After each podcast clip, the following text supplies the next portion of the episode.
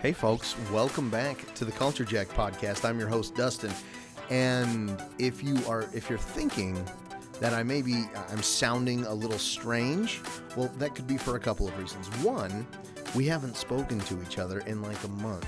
I realize I've put out some uh, some semi semi ready podcasts, some uh, some podcasts that were frankly half baked uh, in the meantime, and so maybe it's just the fact that you haven't listened to this podcast in a hot minute, or maybe it's because you haven't listened to me in a hot minute, or it could be the reason that I sound slightly different, slightly strange, I mean more so than, than normal, is because I am faring a particular shade of green as of lately. For about the past week, I've had a cold. This is the first time that I've been sick in the last two years. So say what you will about the pandemic, say what you will about the coronavirus. I know everyone's got all kinds of opinions on that, but all of the things that I was doing for the last two years must have been doing something. All the things that I and everyone else around me was doing for the last two years must have been doing something. So, I uh, apologize if I have a little hiccup or a cough here. I uh, it's not not my intention to deliver you a bad show. No, it is the triumphant return of the Culture Jack podcast after our spring break. Did you guys have a good uh, spring break? I know it necessarily wasn't a spring break for you, um, but at least we're all still all still here. It got a little dark there for a second, and and admittedly, it is still pretty dark in that that region of the world. Um, but we all haven't fallen to nuclear war yet. Because this is an episode that I'm recording earlier this week, it is not an episode that has been recorded uh, a month and a half ago. So, uh, congratulations to us for still being a surviving species on this planet in this solar system. And I just learned something weird about the solar system that there's a uh, a bubble that surrounds our solar system that is made up of denser space, I guess. And so this bubble that surrounds this particular solar system uh, is one of the qualifying factors for life, not just a planet like ours that's within the habitable zone uh, n- near our star, but one that is protected from some of the more more uh, aggressive radiation in deep space. So I thought that was really cool. But that's not that's not important. How was the break for me? You might ask. Thank you very much for asking. You're so polite and considerate. The break for me was very nice. In fact, it was so nice I'm considering more breaks. Now, there is no quicker way to lose a passion for a thing than to do that thing nonstop or to feel like there is an obligation to do that thing. And for me, that is where I hate to say it, but some of the podcast was getting. And you might have been able to tell in some of the lackluster episodes that I prepared. And so it's healthy to step away from those things that you are passionate about for a moment to prevent yourself from being burned out. And that's the last thing I want to do is be burned out from this podcast because I enjoy it uh, very, very well. So I am thinking about more breaks in the future. Maybe, maybe one a little later this summer uh, one again during the holiday season in the winter, and then one uh, like we just did in the spring. I think would be appropriate. And as a result of the of the break, I had an opportunity to do a little soul searching, to do a little uh, meditative uh, mind practices in my mind palaces and my and my otherwise uh, escapes from reality. And I think there are going to be some changes around the podcast. And so before I get into the show today, which you may have noticed if you looked at the runtime, is going to be a little bit longer of a show than I normally do. And there's a reason for that. There's a cause for that. And I'll, I'll explain all that here. Well, shit, I'll, I'll explain it right now. Uh, there are going to be some changes around the podcast. If you're new to the podcast, I, I mainly don't lead with this much exposition about the podcast. I don't do this much uh, dialogue and narration at the be- well. I guess I do. I guess I actually I'm super guilty of that. So if you've listened to these podcasts before, you're like Dustin, you are a bullshit artist. You are a hypocrite. This is what you always do. Yeah, you're right. You're right, and I'm sorry. So there are going to be some some changes uh, to the podcast, and I did enjoy that one episode uh, a week. So I'm going to continue doing that. If you recall, before March, we were doing five episodes every single week. We would have Sunday with the Weekend Wire, where Anthony talked about movie news, and then Monday he'd do Monday Madness, where he talked, you know, really about whatever his passion was in that particular moment in that particular week. Then on Thursday, I would talk about video game news. On Friday, I deliver what I'm passionate about. And then on Saturday, we talk exclusively about an episode uh, of a show that we're watching or a movie that we watched on, on today's episode. We're changing all of that. Uh, so we're doing one episode a week now. They're going to be on Friday. Do not despair, though, because these episodes will be, I think, uh, better quality I'm I'm putting out some formatting changes that I think you will like. Uh, they are also going to be longer shows. So normally I would get between maybe a 30 40 minute episode per show. Uh, now I'm going to be recording. I'm going to do probably end up doing multiple recording sessions for a single show, and the shows will be at least one hour long. This one is going to be considerably longer considerably longer than that. I don't know if my sick voice will be able to handle it. I'll probably have to do four or five sessions about it. Um, but they're going to be better quality episodes, I think. There is going to be a more regimented show format. Uh, in that, I will talk about uh, movie news, then I'll talk about video game news. I will talk about a show that I'm watching or a game that I'm playing, and then I will, you know, read some of your letters some of your emails, your write-ins, your comments, uh, and and discuss some of those things maybe at the end of the show. There will be more formatting changes in the upcoming weeks. Like I said, this show uh, I want to focus mainly on the news that we've missed over the course of the last month and a half. So it's going to be mostly news this show, and then you're going to see more of these changes roll in as I get this format as I get this format down. Episode drops will be every Friday.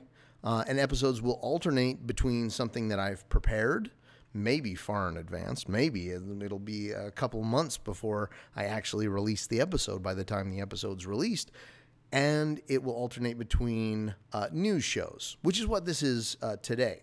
I am looking for feedback on shows, so if you guys tell me what you like, what you don't like, that would be greatly appreciated. Uh, also, I'm looking for future guests. Uh, so if you feel like uh, there's someone that I should have on the Culture Jack podcast, or you yourself want to talk to me about Marvel movies or shows or video games or new technology or any of that kind of stuff, uh, please send an email my way. Uh, or, you know, slide into my DMs, like the kids say. Uh, the news show will also now be uh, both a video game news show and a movie news show. Before I was just doing video games and Anthony was doing movie news. Uh, and so there is a reason why that change is happening. And the reason it's going to be a hybrid show like that is because Anthony is going to be extending his spring break on Culture Jack. He's going to be taking an extended uh, extended break from the show, and he is going to be doing that because he is focusing on uh, his collecting hobby right now. If you didn't know, Anthony is a a devout. I was going to say a devout collector. He is a uh, consummate professional professional in the collecting world. Uh, he's got a YouTube channel, a Instagram, a a branded account called the Breakout Daily, where he hosts things like comic book auctions. He is constantly growing his com- comic book collection, and he will be back. Do not dismay. Do not panic. Anthony's coming back to Culture Jack. It's just not right now. So, in the meantime, in the interim, I will be doing my best to fill the big shoes that he has left on my doorstep and covering all of the news. That's movies, that's video games, that's tech, it's everything, everything else. So, speaking of the news, there is a lot of it. There's a lot of news. So, we're going to be catching up some, on some headlines uh, for the last month so, I mean, if you're interested in that, some of these news things you might have already heard about, I'm going to be running through them. I don't know, not very quickly, because you know how I get. I get a little distracted, I get a little sidelined, and so I'll probably be going out on some tangents myself. Uh, but if I am your news source, if you have been Sans News for this past month, well, buckle up, baby, because we got some news to do. And I think I'm not going to get rid of the swoosh from the news show. So here's that swoosh. All right, all right. On to uh, movie news. Now, I I think I should reconsider the swoosh. I mean, I like the swoosh. I think people like the swoosh. I've had no negative uh, commentary or feedback on it, but I was thinking like musical identifiers between different topics of the podcast. So movies could be something like ba, ba, ba, ba, ba, ba, ba, ba, movies are here. Ba, ba, ba, ba, ba, ba, ba, ba, watch what you fear. It's Batman. Actually, Batman's the first story. That's why I said it, but that's not going to be the theme song. Like I would never make something so very uh, specific for something terribly generic like uh, a movie news category. So I am going to talk about some movie news. It's been a while since I've gotten a chance to talk about movie news because, like I said, historically, Anthony has covered that part of the podcast.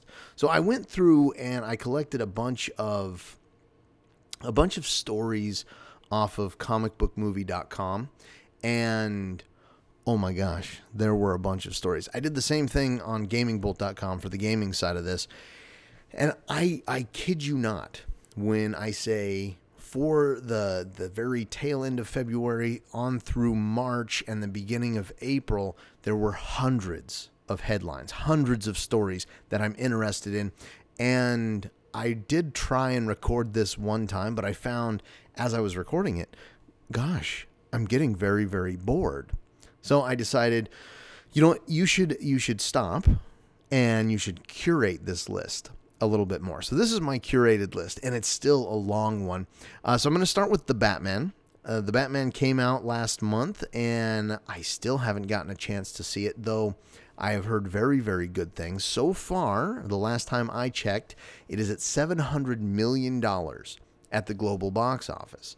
It has 85% uh, currently on Rotten Tomatoes, and it's definitely going to have a sequel. Everyone is talking about the after credit sequences, and like I said, I haven't seen the movie, and I've tried my best to stay spoiler free on the internet. And I think I've been mostly successful to that end. So I haven't been spoiled for the after credits, but I am excited. I am excited to uh, to finally see this movie. And a lot of folks were really shitting on the casting of Robert Pattinson as the lead, as Bruce Wayne, as Batman. And it, it, it harkens back to a time when they were shitting on the casting of Ben Affleck as Batman. But by all accounts, Robert Pattinson did a fine job. A sequel will definitely be greenlit, and Ben Affleck can eat my shorts. No, that's not true. I actually really enjoyed Ben Affleck's Batman and his Bruce Wayne. I thought he he played the role uh, amazingly. Uh, unfortunately, he has too much personal demons to continue on as Bruce Wayne. Morbius was just released this last week. Did anyone go see anyone go see Morbius? You would not uh, be held to to too much of account for not having seen Morbius because a lot of people did not like it. They said Morbius was just just not good. It has currently 16% on Rotten Tomatoes although the audience score on Rotten Tomatoes is at 70% right now. Now, why is there that, that big disparity? And what does it remind me of?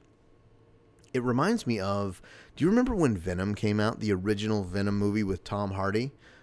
Well, that had a critic score of 30% and an audience score of 81%. Why is there this this massive disparity between audience and critic? And I I'm kind of have my tinfoil hat on, my conspiracy hat on, when I say that it is either uh, a a intentional, coordinated effort by reviewing agencies to to disparage these Spider-Man, Marvel, uh, MCU tangent movies, to thus lower their box office receipts, to thus uh, have a a potential for Disney to swoop up and buy them. That's uh, buy the rights to Spider-Man and all of his rogues gallery. That's just the conspiracy side of what I think. Alternatively, that same conspiracy could then be applied as well, but not maybe that the reviews are all coordinating, but that there is a coordinated effort by some on the inside of the Sony production teams to actually produce bad movies, to produce these Morbius level movies. And I also heard that the end credit scene for Morbius, there's two of them, stay after. There's a right after the end end title card and uh, a mid credit scene as well. I've heard. So stay after if you're you are going to see Morbius. It did open at number one with a $39 million weekend. Um, so you know, not super great, but not super terrible either. I heard it had like a 70 or 80 million dollar budget. And so with that kind of um, opening, it's probably on track to make its money back. I'd imagine. At least I still intend to see it, unless I, I don't get an opportunity to. I have to see the Batman first. And the Batman, it feels like an old person named uh, this movie. I don't know. What's that hero you kids like? It's uh, the Batman, isn't it? It's the, the Joker. it's the Iron Man.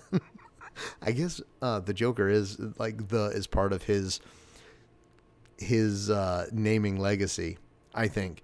So, what does this mean for the Spidey universe, the, the, the Morbius movie? Without having seen Morbius, I can't really uh, hypothesize too much, but I would say that if this movie succeeds, I think I feel like what they have done with the addition of elements from the MCU in Morbius and that quick in credit scene in Spider-Man No Way Home with Venom leaving uh, you know part of himself in the MCU proper I feel like Sony said okay MCU you guys can use Venom or you can use this symbiote to develop your own story over here and we get to use some of your properties in our universe which is what I feel like they're doing. I feel like they are making two distinct Spider Man universes. And I think, if rumors are to be believed, Andrew Garfield is going to be the de facto Spider Man in the Sony led universe. Doctor Strange and the Multiverse of Madness is nearly out. We are about one month away. It is the 8th today. It comes out on May 6th, so a little less than a month. I have heard there are very many cameos in this, and so spoilers for Doctor Strange Multiverse of Madness. If you do not want to know anything about this movie, just shut off this podcast right now. And then in a month after you watch the movie, you can turn it back on and and tell me how ridiculous all the things that I was saying uh, are or were at the at that point were but are now. I mean, at the point that you're listening to this, were that dichotomy of me recording this now and you listening to it at a later time, it's it's one that always does something interesting to my brain meat. Anyway, in the trailer for Doctor Strange, there was what appeared to be Patrick Stewart's voice, and I think has since been confirmed. Also, Tom Cruise is rumored to appear in the movie, as a version of Tony Stark from an alternate timeline, alternate dimension, uh, one in the comics known as Superior Iron Man. Uh, there is other rumored cameos, but there's one in the trailers that keeps getting the buzz of the internet, all aflutter. And that is there's a superpowered individual that Wanda Maximoff is fighting. And she's fighting this person and people have done like 4K image resolution, and they're like, that is not. Uh, that is not Tom Cruise. That is not a white man. That is not a Tony Stark duplicate doppelganger. That is a Monica Rambeau, a superpowered Miss Marvel or Captain Marvel uh, character from a, a different dimension. And yet other people still are like, that is not a woman, though. Look at the face, look at the facial features. That is actually Jonathan Majors. That is the character Kang from the Loki series that's going to appear in Ant Man Quantumania. What? Who is this person? Who is this person? If you have theories, let me know. Uh, the runtime of Doctor Strange has been revealed. It's about two hours and six minutes. And there are rumors that it is supposed to get an Avatar 2 trailer in front of the movie. Now, let's talk about the slap. Let's talk about the slap heard around the world. I know you're interested to hear our thoughts here at Culture Jacked on the slap. I don't have I don't have too many opinions on this. Uh yeah, Chris Rock could have been more sensitive in his joke telling, and Will Smith uh, could have been less violent in his in his uh, reproach, not as a reproach, in his reciprocation um, of that act. But what happened? What happened at the Oscars? So at the Oscars, Chris Rock was hosting. Was he hosting or was he a host? God, I don't know. I didn't watch the uh, Oscars. All I watched is the controversy that that spun up out of the Oscars. So Chris Rock is telling a joke, or he's telling several jokes, and he looks over at uh, Jada Pinkett Smith, Will Smith's wife, and he he says, uh, "GI Jane 2, Jada, I can't wait to see you in it." Um, Jada Pinkett Smith has a bald head. She shaved her head bald due to uh, alopecia, an alopecia con- condition. And so, well, at first, uh, it, appeared that Will Smith was laughing at the joke along with the rest of the audience. Either he gave it a moment to sink in, or Jada uh, said, Hey, that's not funny. I don't care for that. And he proceeded onto the stage and slapped Chris Rock across the face. If you haven't seen it, um, I wouldn't suggest seeing the original video because there are so many wonderfully done remixes, remasters, and uh, compilation supercuts that people have made with this one clip. So you can go probably find one of those and it's it's way better. Now, I have not heard the term alopecia as much in my life as I have these last couple of weeks. And it's it's actually surprising to me that this event has been so uh, just so all encompassing. Like everybody is talking to about it. Everybody is talking about it for weeks after it occurred. And I mean, this story is really just, it's more Hollywood gossip than really any uh, about, you know, production or movie releases or anything like that. Um, there's a lot of opinions on this event. There's a lot of opinions about who can have opinions on this event. And then there's a lot of people that have been condemned for their opinions and their hot takes on this event. R- really, at the end of the day, it's two millionaires that have beef with each other and it's none of my business. That's all I've got to say about that. Um, there is, again, if I can get a little conspiratorial with you for a moment, there is some thinking that Oscar viewership has been down. I think in 2014 or 2017, it was down to something like 40 million people. And then as early as last year, it was down to 19 mil- million people. And they were expecting like a 17 million person viewership for this particular Oscars event. So, what better way to drum up some, I don't know, uh, excitement about the Oscars than to have these two Hollywood stars slap each other? I, I don't know. It could be. Maybe, maybe not. I've also seen that on the internet. I've seen these really intense breakdowns of, well, you see, Chris Rock has he was already bracing for the slap and he was leaned this way and this was the angle of release. And there was one guy who did a he calculated the DPS damage of the Will Smith slap like you would a character in Smash Brothers to determine whether that move was an effective move in a Smash Brothers game, talking about resets and distance and all this stuff. Uh, very, very good. Uh, as far as the Oscars, like I said, I didn't watch them. I looked up a quick highlight of what the big winners were and it looks like Encanto wins the best animated uh, feature. Dune wins for visual effects, cinematography, sound, original score, production design, and film editing. Very well deserved. You guys know that Dune was my movie of the year, and so I'm very excited about that. And then a movie named Coda wins Best Picture, one that unfortunately I'm not not very familiar with. Uh, Disney Plus has added all of the Netflix and Marvel shows, the Netflix and Marvel shows, not all the Netflix shows. Disney Plus has added the entire library of Netflix shows to its streaming service.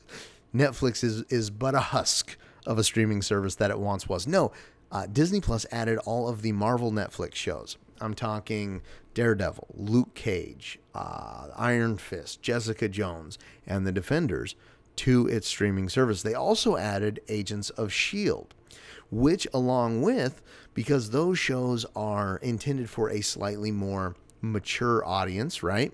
They also added new parental controls. I was very surprised.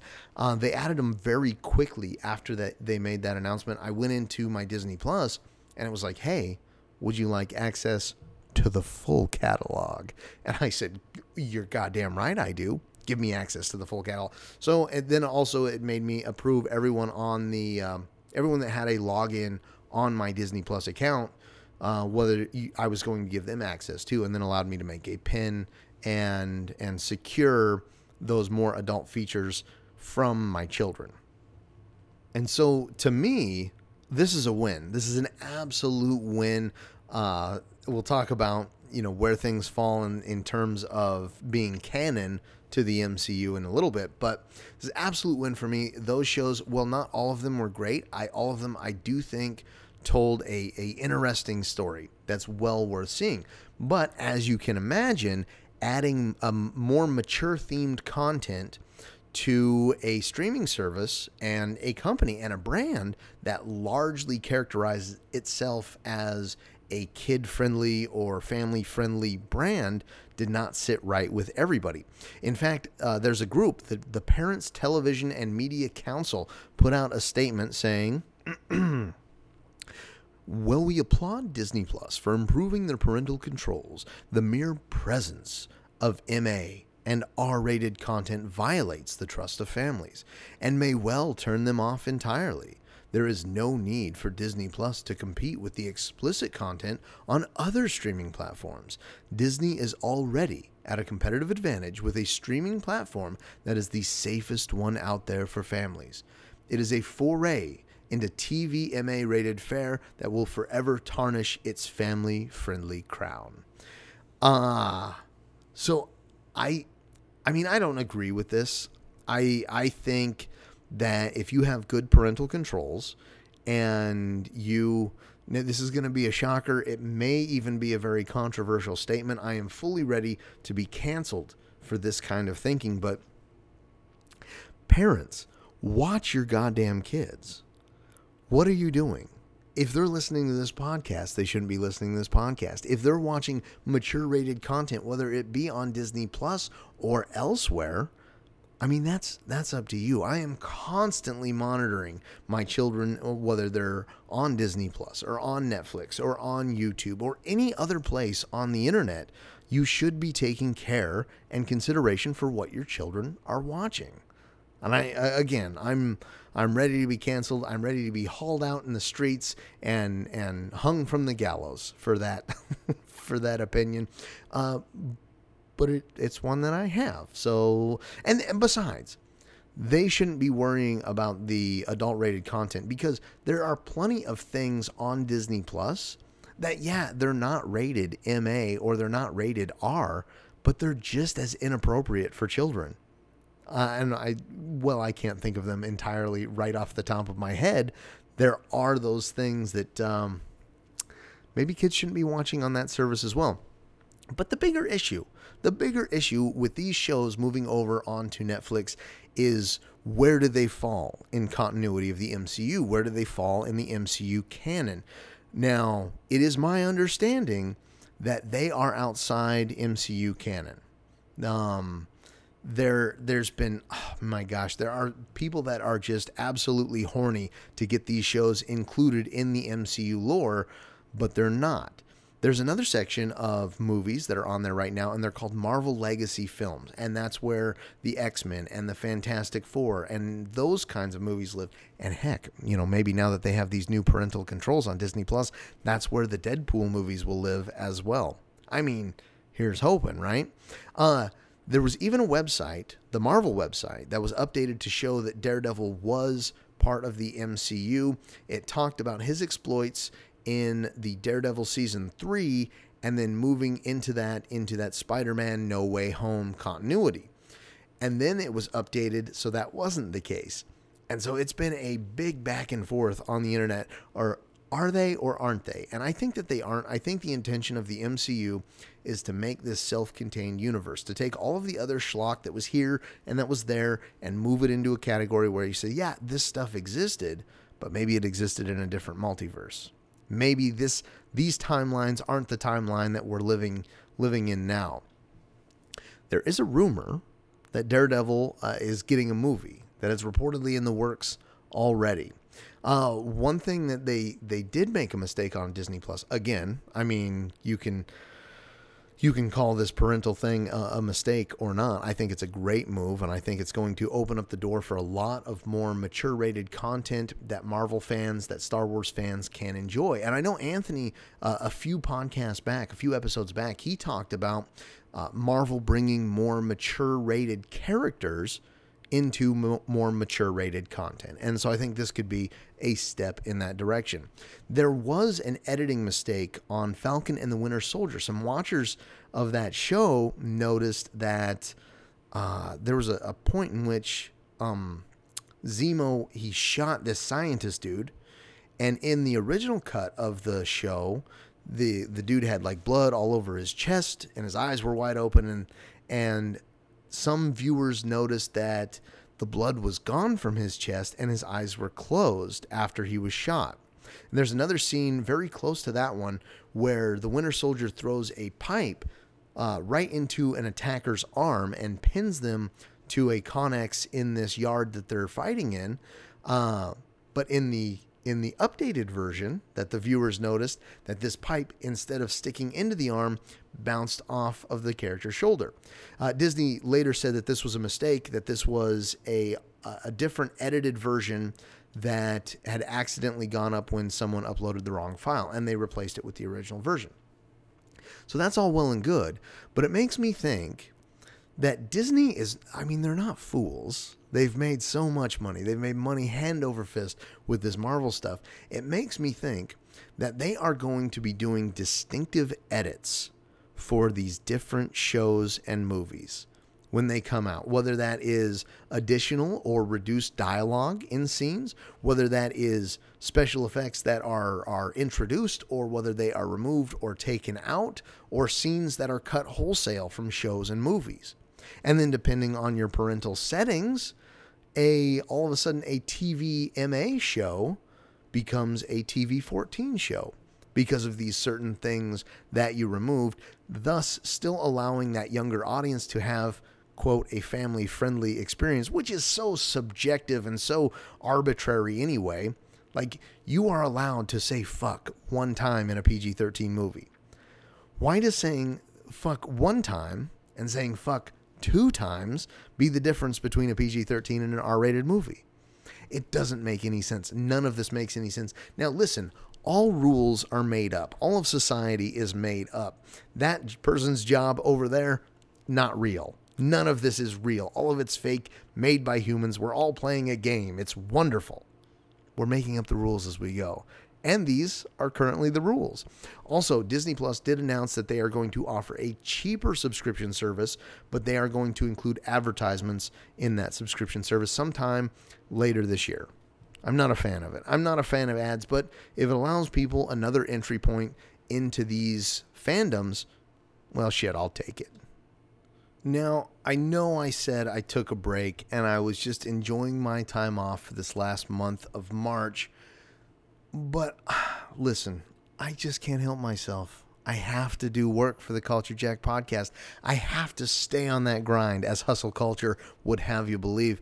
So I did watch a few things over the break, and I wanted to let you know that they're good shows. I may go into further detail on some of these shows as I test out some of these new uh, formatting things on the podcast. So, some stuff I watched over the break. I watched Turning Red uh, which is hilarious because I talked about parents getting freaked out about the mature content on Disney Plus. They are also freaked out about this movie, and the reason that they're freaked out about this now spoilers for Turning Red, a um, a Disney animation on Disney Plus right now. You can go watch it right now. Uh, the reason they are freaked out about this, spoilers again, is there's a, a basically it is about a girl who discovers that she can turn into a giant red panda. And it's a lineage thing. It's been passed down uh, from person to person in her family for, for many generations. And she's trying to hide it from everyone when she when it first happens. And her mother comes in the bathroom and the girl says something like i'm a big ugly monster. I'm just huge and red. And the mother assumes that the young girl her daughter is going through her very first menstruation. And so she she gets pads and she gets tampons and she's explaining that they're going to get through it together. And she thought wow it's really early and she terrifies the, the the young girl by bringing pads to the school and waving them around in front of her friends and parents are so terribly upset by this, which I think it is awesome. I think it I think it is great. I have a daughter myself, and when the time comes where I have to have these kinds of conversations, well, honestly, hopefully my wife has these conversations with her. But if she doesn't, this is a wonderful entry point into that. It's an icebreaker for a conversation like that if a child is too young to know what the heck they were talking about, as my ch- children were when they watched the movie, you just say, don't worry about it. I'll tell you when you're older. It's incredible they're outraged over this, but then, you know, a princess can get awoken by a kiss, which leaves some very undesirable traits for maybe college students in the future. kissing people when they're asleep, or worse. I'm looking at you, Brock Turner. Um, this is not a big deal. This is life. Explain life to the people around you, man. Uh, so, Turning Red was very good. I laughed so hard in this, and I've mentioned it before on the podcast. Physical comedy. Um, what was the last one that I saw that it really just it really just got my funny bone? Um, the one where, well, unsurprisingly, Will Smith was a was a pigeon. I think he slapped someone in that too. But Will Smith was a, a pigeon spy and uh, really good physical comedy in that. And so really good physical comedy in this. I won't spoil anything else uh, from the movie, but watch Turning Red. I will I will talk more about Turning Red later. I did also get a chance to uh, go to the movie theater and I was pretty excited about that. Been a while since I've been to the movie theater, and there were two movies playing. I had my choice. I had my option. Uh, on the one side, I had Robert Pattinson's The Batman.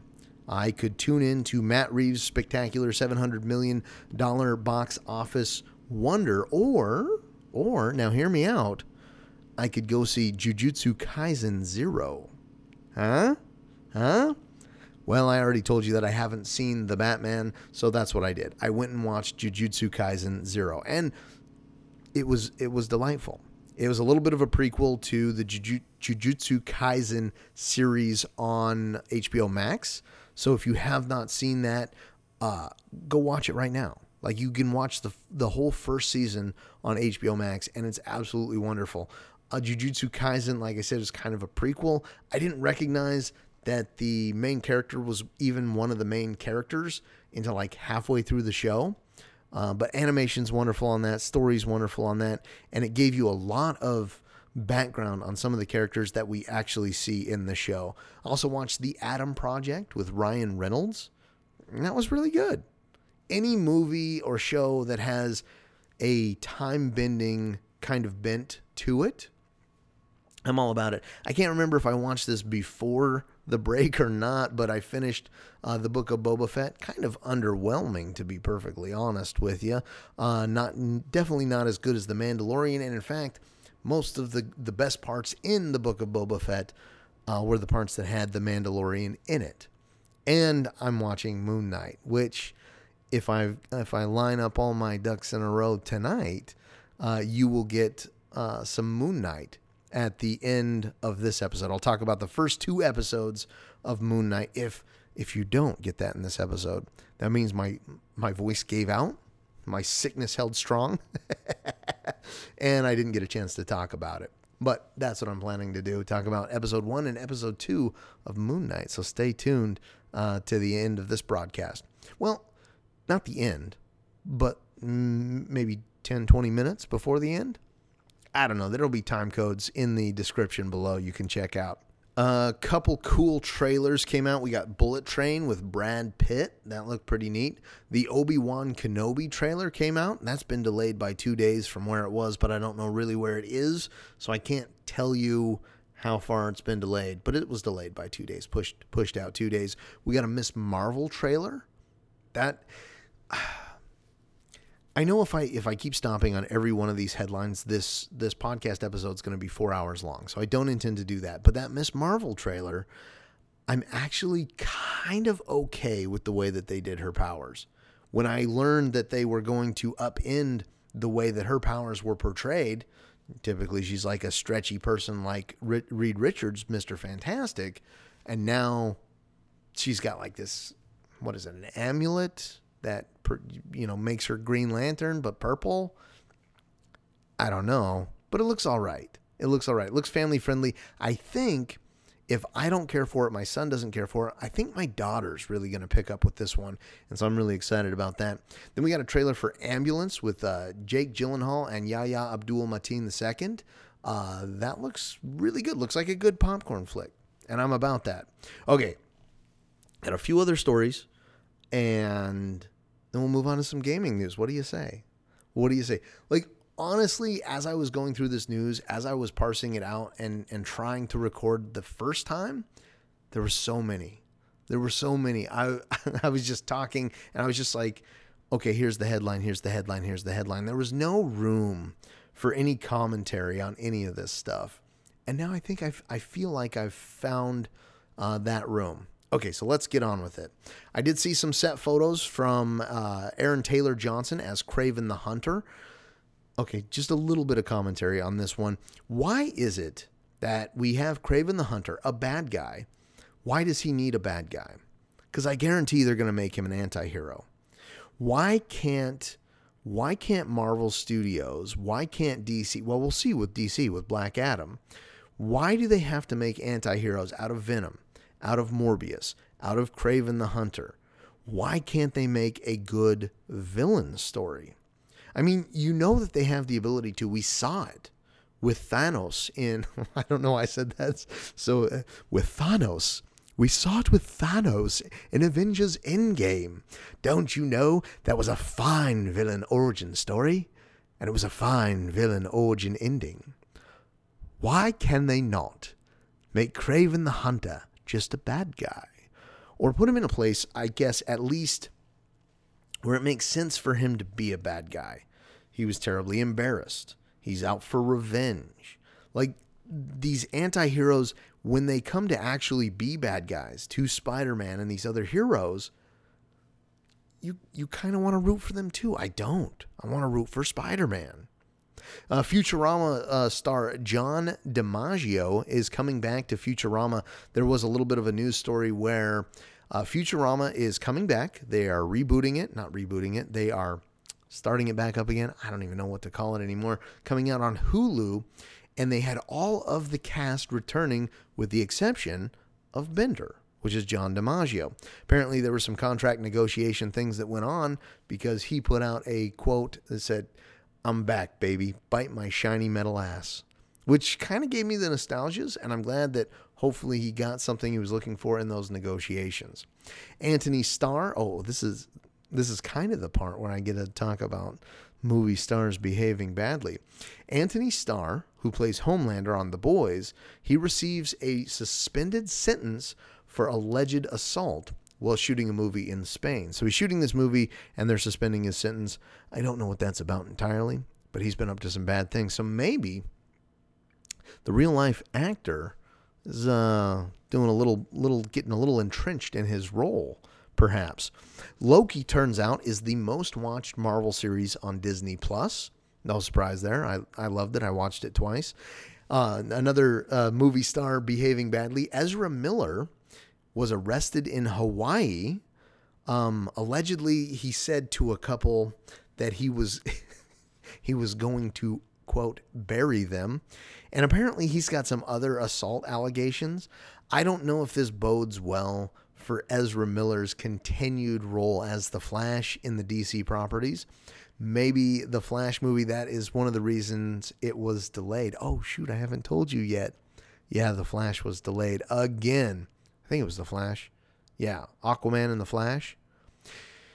Anyway, uh, here's some kind of sad news. Kind of um, Bruce Willis has retired from acting following his announcement of aphasia diagnosis. Uh, so his family said that uh, Bruce Willis had aphasia, and apparently aphasia, I had no idea, is like a cognitive uh, disorder wherein your mental fac- faculties go on the decline.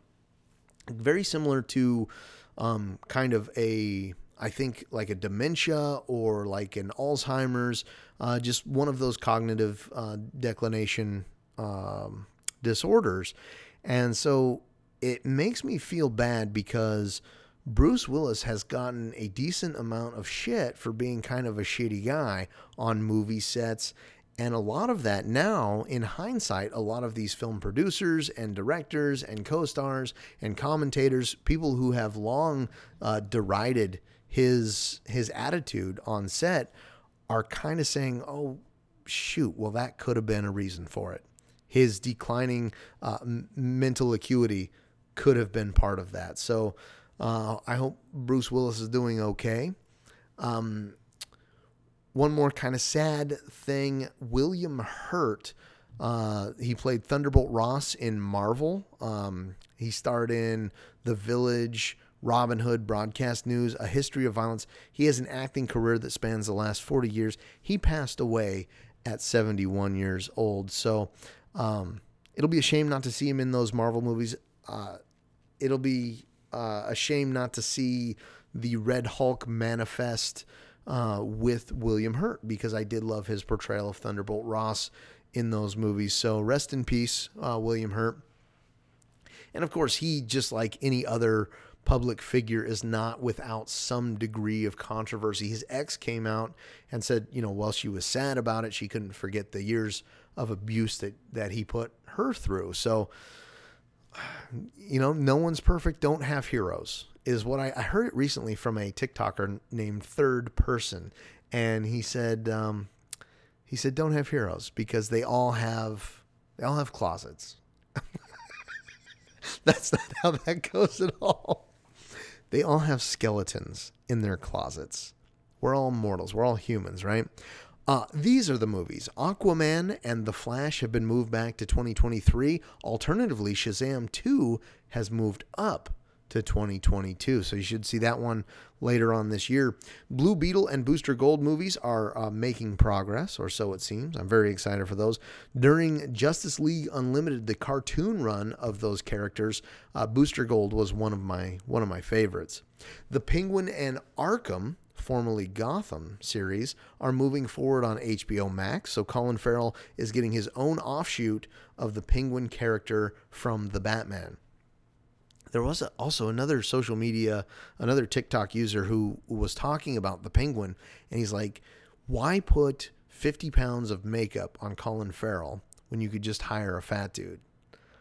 I thought that was interesting. I thought it was an interesting take, and it's something I'm going to have to kind of uh, expand out into an episode on its own. Not on its own, because I don't do episodes on its own anymore. I do not do topics exclusively by themselves anymore. They're all going to be wrapped up in this new, nice formatting gift that I give to you of hour long podcasts, little bow on top, talking about a movie every time, talking about one of your listener uh, questions or comments, and uh, this stuff, talking about the about the news as well. John Hamm turns out was in talks to play Mr. Sinister in the New Mutants. Kevin Feige, if you're listening, keep that in mind. I think you would be a wonderful Mr. Sinister.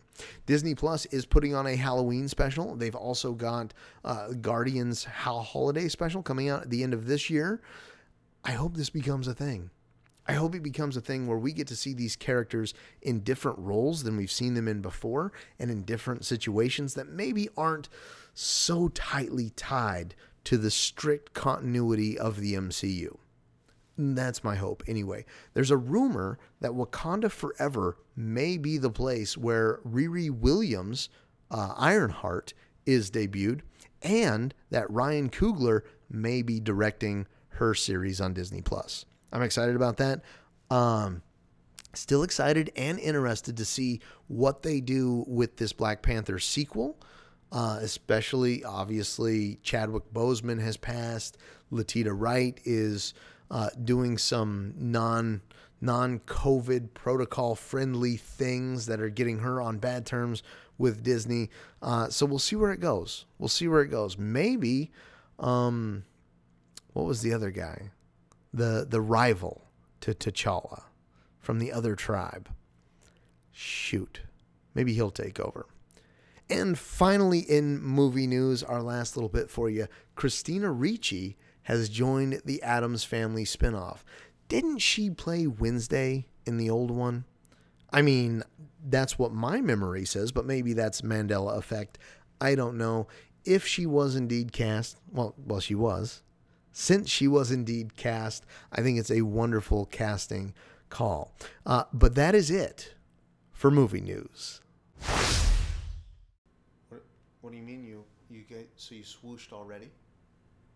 No, like I wasn't done though. I know, I know. I said that's all I have for movie news, but I have uh, the movie releases that I wanted to, tell them about. Also, we're still going, but you haven't swooshed. You did swoosh. Oh, okay, so like right now? Okay, okay, okay. Hey, everybody, I'm back. I'm back after the swoosh. I guess, you know, I swooshed prematurely. And I swear to God, this never happens to me. Don't ask my wife. Um, I wanted to tell you about the movie releases that you maybe have missed in the last month of March. And as we go forward, as we go on with these new shows in the future, I will give you um, hopefully the movies that are coming out. So here we go. Um, really quickly, West Side Story came out. I have no interest in it, but you might.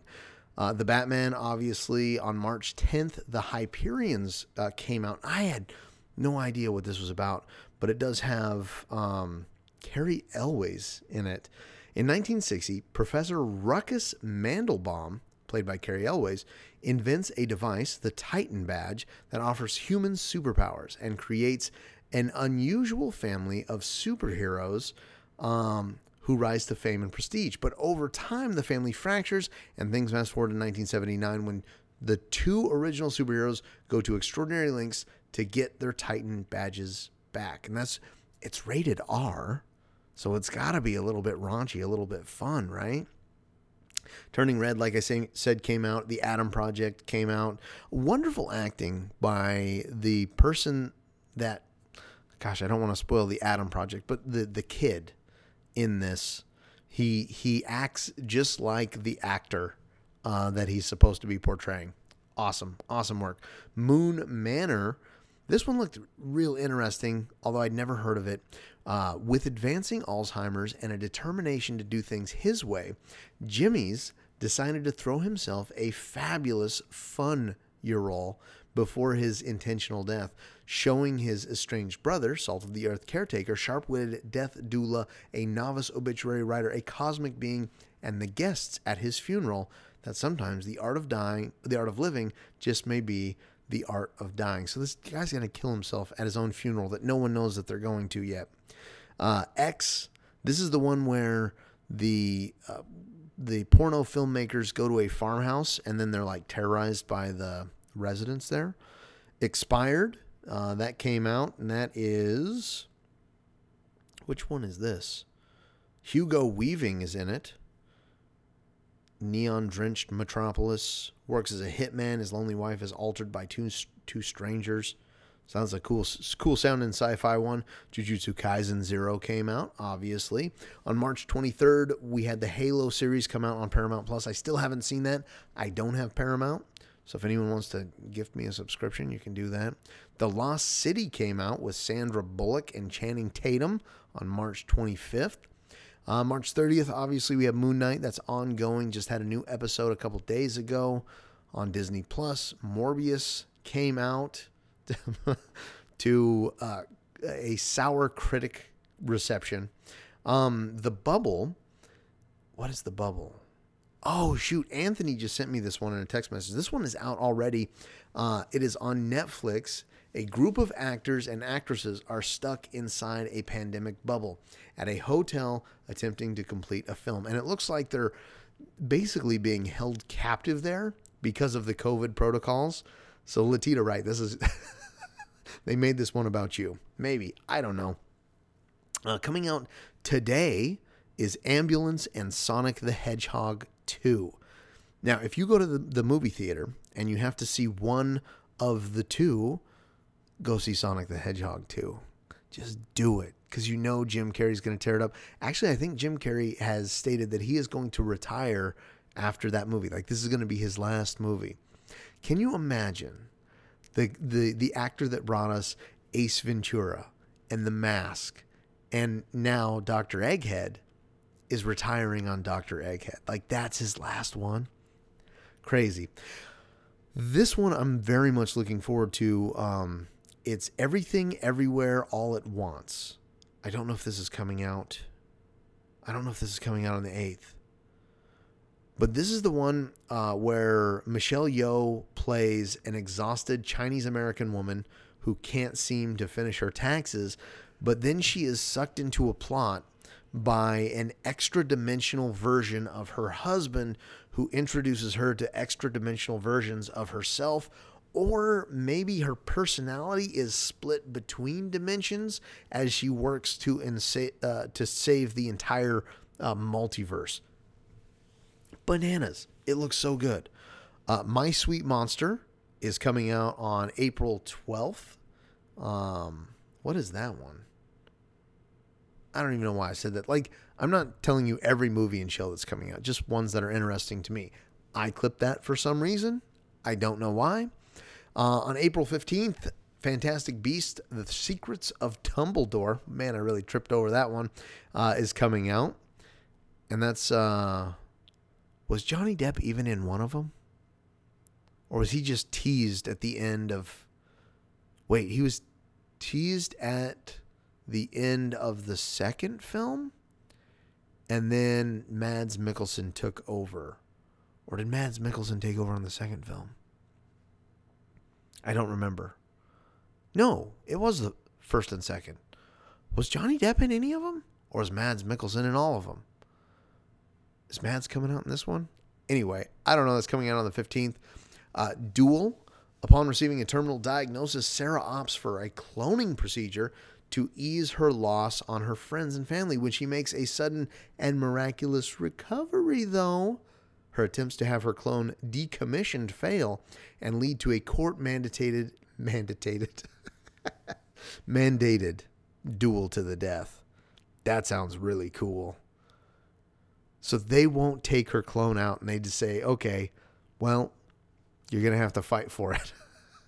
the bad guys. Oh, my son is really looking forward to this one. Comes out on April 22nd.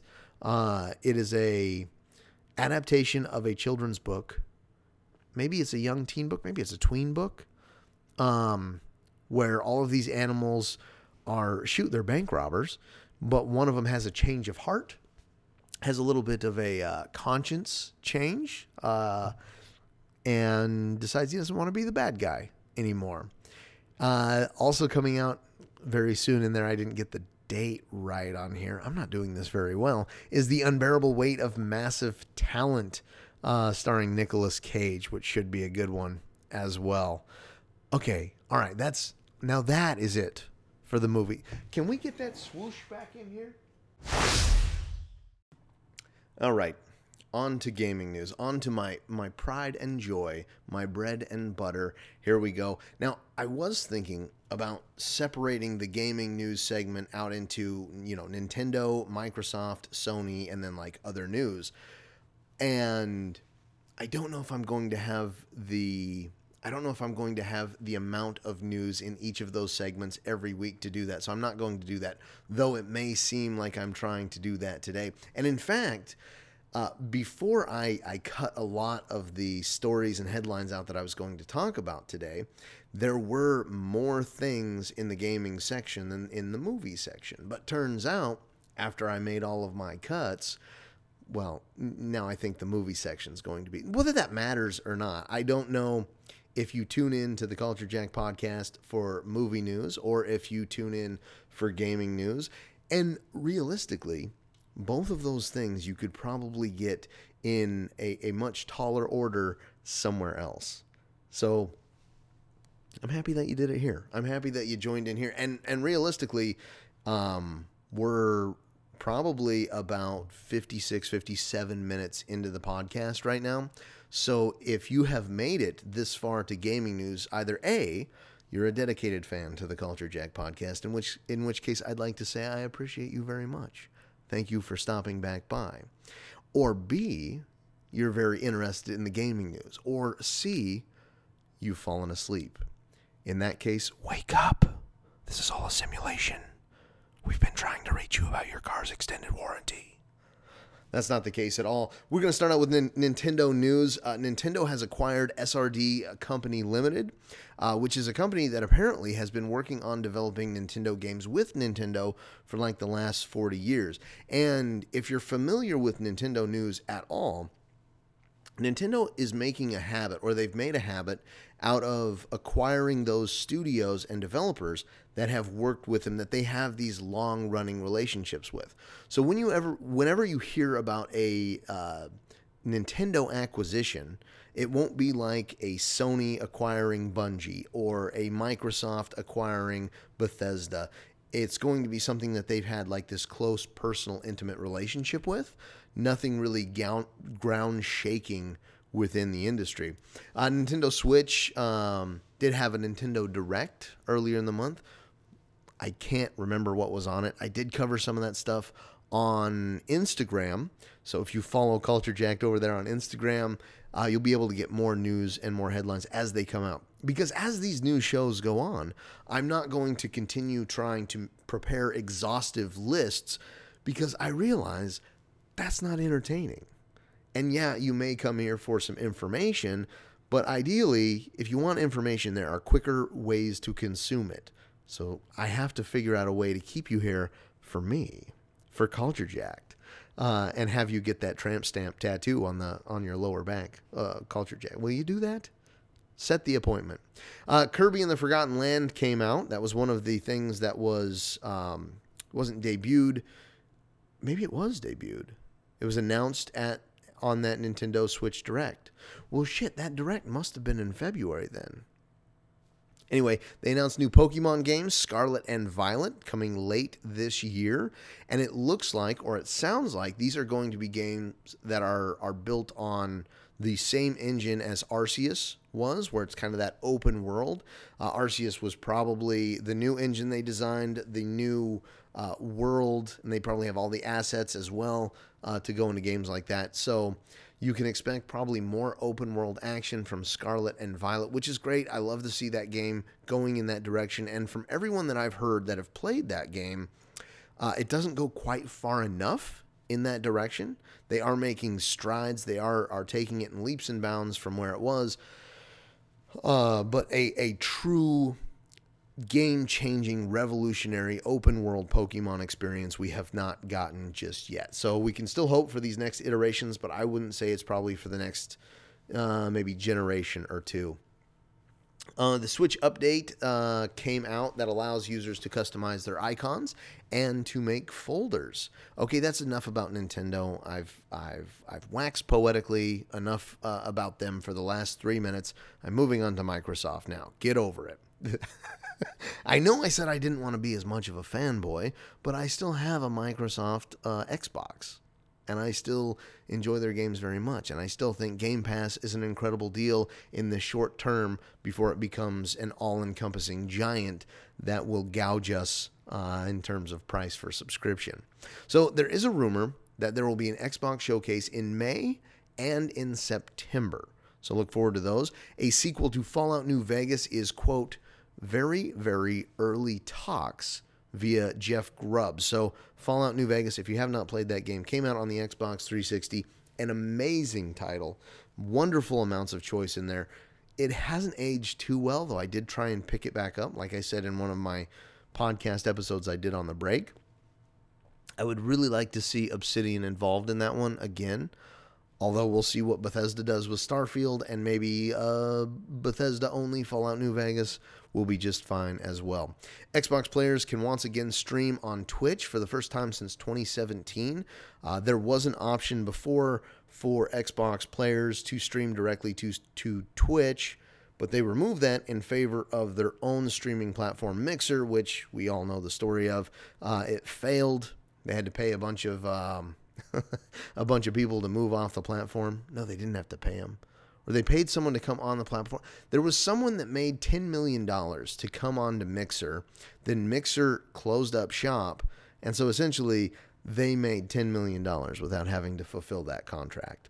The CEO of Steam, Gabe Newell, is, quote, more than happy to help Microsoft integrate Game Pass with Steam. And we've already seen some new games, not new games, but some Xbox exclusive games be optimized for the Steam Deck, which is really cool because now we essentially have a portable device. We have a handheld Game Pass machine with the Steam Deck. Halo Infinite campaign and co op and Forge, not campaign and co op, the campaign's out. Play it, it's fun. The campaign co op and Forge have been delayed yet again. Perfect Dark game director has left the initiative. Now, the initiative, if you remember, is the Xbox first party exclusive studio that was made under the Xbox banner. So it's a new studio, and it was the one, like like I said, developing Perfect Dark that then had Crystal Dynamics, and I think Crystal Dynamics are the Tomb Raider developers. I could be wrong there, but they had to come in and kind of rescue the development of that game. And I, I read other articles where they said that that game had been delayed, installed, and the work environment wasn't good. It's it's not a it's not a good thing. Uh, rumor has it there will be some new Xbox hardware revealed this year, and my bet if I were a betting man, is that it's on something mobile. I know I just said that the Steam Deck is most likely now the Game Pass machine, or the mobile Game Pass machine. I think Xbox has got more mobile stuff. I can't imagine, I cannot imagine Xbox coming out with another iteration of the Xbox Series, an Xbox Series Y or an Xbox Series W. Um, I think it's going to be something. I think it's going to be something mobile. Uh, and then finally, it's been leaked that Xbox Game Pass is going to be coming out with a family plan this year, which will allow you to add up to five members of your family as long as they live in that country, in the in the same country that you do. So family members is a very like you know Anthony. I think of him as a brother. He's my family member. Um, I think this is wonderful. I think it is only adding value to Game Pass. Now, yes, this will, of course, probably cost a little bit extra, but if you've got someone that you know doesn't have Game Pass and they want to throw a couple dollars your way to expand the expand the uh, subscription service, well then hell, now you've got f- up to five people that can play on your on your family Game Pass. In Sony news, Sony also had a showcase. Um, think, if I'm remembering correctly, it was a little lackluster. It was a uh, indie showcase for the most part. There are a lot of indie games that were uh, broadcast on that particular showcase, eh, so it was it was so so. You didn't miss anything huge. They also announced a subscription service. Hold on, I have it here. Uh, that is going to launch in June. Uh, PlayStation Plus. Now, PlayStation Plus was their shoot. I get confused between PlayStation Plus and PlayStation Now. PlayStation Plus was kind of their Xbox Games for Gold equivalent, where you got, you know, four new games every month on the service. Well, this one, they announced three different tiers. They've combined PlayStation Now and PlayStation Plus, and the three tiers are the PlayStation Plus Essential, which is going to be $9.99 a month or $30 for a quarter or $60 a year. I'm not going to do each one like that. I'm just going to give you the yearly cost. So $60 a year will get you all the current PS Plus benefits, including two monthly free games, cloud storage for saved games, exclusive discounts, and online multiplayer access. So essentially, that's the online service that we've been paying for with all of these systems for years, you know, minus Nintendo. But Nintendo's got the multi tiered one as well, well, where they have a $20 tier and they have a $40 tier. Then there's PlayStation Plus Extra, and that's going to be for $100 a year. It gives you all of the benefits of PlayStation Plus Essential, Plus, it gives you a catalog of up to 400 PlayStation 4 and PlayStation 5 games. Uh, and then there's PlayStation Plus Premium, which is going to cost you $120 a year. All of the Plus extra benefits, all the essential benefits, plus an additional catalog of up to 340 games from PlayStation 1, 2, 3, and the PSP libraries. Uh, all of the PlayStation 3 games are going to be done exclusively via cloud streaming, and will also give you cloud streaming and a time limited game trial mode. So, this is really cool. It's obviously PlayStation's answer to Xbox Game Pass, which I just said what which I've been saying is a fantastic deal, at least right now. In the future, there are dark times ahead, my friends. Mark my words, in 20 years, we'll be, we'll be ruining the day we ever allowed Game Pass into our homes. But for now, it's a hell of a deal. It's a steal of a deal. Now, you may notice that there is going to be on PlayStation Plus a selection of PlayStation 4 and PlayStation 5 games. That wording is very intentional. It means that unlike Game Pass, where Game Pass and Microsoft have almost but guaranteed that new games will see a day one release onto their Game Pass subscription service. PlayStation has made no promises of day one releases for their exclusive content. And I think that's a very important distinction. Uh, Jim Ryan, the CEO of PlayStation, he came out and said that uh, the way our publishing model works right now, it doesn't make any sense. But things can change very quickly in this industry, as we all know. He said something along the lines of our developers, our publishers, they come up with a game and that game uh, gives a intrinsic value to purchasing that game. So you're gonna you're gonna get this subscription service if you're a Sony uh, owner. I mean, depending on the catalog of games. Now they have not released what games are going to be coming to the service, but you could probably guess like big games like uh, God of War is probably going to be coming to the service. If it's launching in June, maybe enough time has passed. They might even put something like Gran Turismo 7 on the service, uh, but most likely a Horizon Forbidden West or Horizon Zero Dawn is going to be on the service. Probably Bloodborne, probably Demon's Souls, those kinds of things. Games that maybe aren't like the new, newest. Uh, but you're definitely going to see The Last of Us and The Last of Us 2 and the Spider Man games and stuff like that. I don't know if if those games aren't games that you you've already played, it doesn't have as much appeal as a Game Pass subscription, but I do think that it does have appeal. Like I won't be getting it because I game mostly on Microsoft and I have I have very recently lamented the fact that I have too many streaming services for movies and television. I I don't have room in my life for two hundred plus dollar subscription services for gaming in a year. I don't, I, I can't play enough games to justify that. So, anyway, those tiers are out there. Uh, we'll see, we'll see how the new service does. Elden Ring. Let's talk about Elden Ring. It was released this last month. It's been very prolific on social media. I've seen it on TikTok. I've seen it on YouTube. I cannot get away from this game, and I cannot play it yet because I don't have I just don't have the cold hard cash to get a new game right now. I'm too busy paying for all that Game Pass. Uh, but it's very good looking. Uh, it looks very hard, but looks very rewarding. And I love old games that have followed a very linear format in the past, experimenting with an open world format. Like when we talk about Zelda, we talk about Pokemon, even this new uh, Kirby game the, if you haven't seen this Kirby game, it looks essentially like Super Mario Odyssey, but with Kirby as a character. Uh, I love the expansion out into the open world. There, they have put out a patch, or they put out several patches, I'm sure, um, that nerf some of the bosses or make some of the weapons a little bit stronger. And so that opens up an opportunity for us to talk about difficulty in video games. And does everybody need to play every single video game? And I think the answer is a resounding no.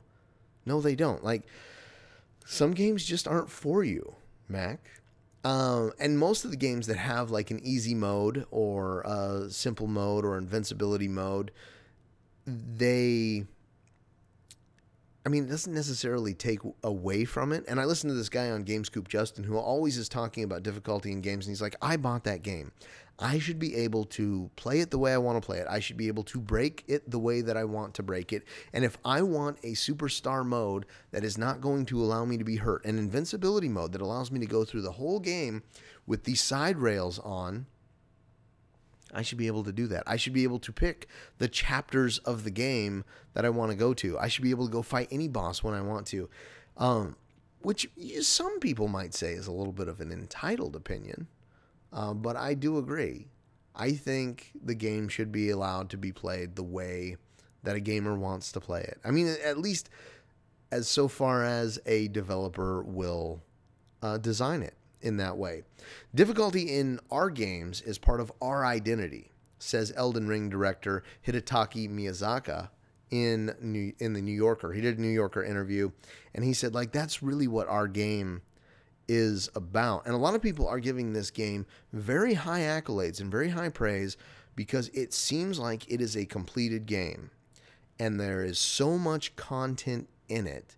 And they are planning free updates versus other games that will offer you, you know, a live service, uh, offer you skins, offer you micro transactions, offer you the parts that they took out of the game as DLC.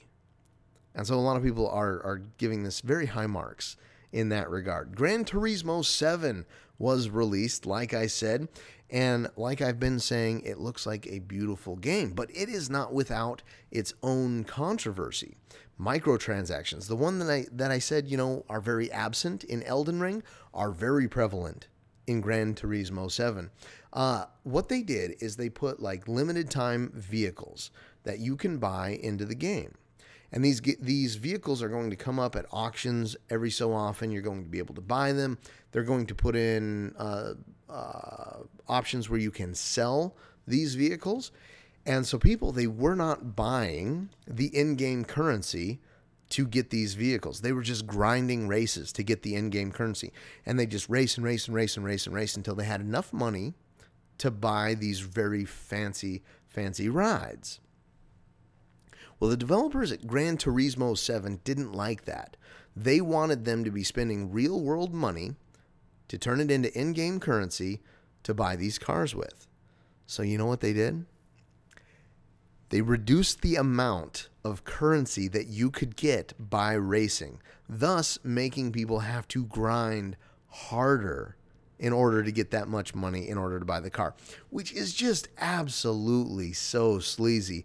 And I think they they came back and they put in an update that would give players like uh, I don't know a million dollars or a thousand dollars in in-game currency to kind of make up for this change, but you're not hearing the players, guys.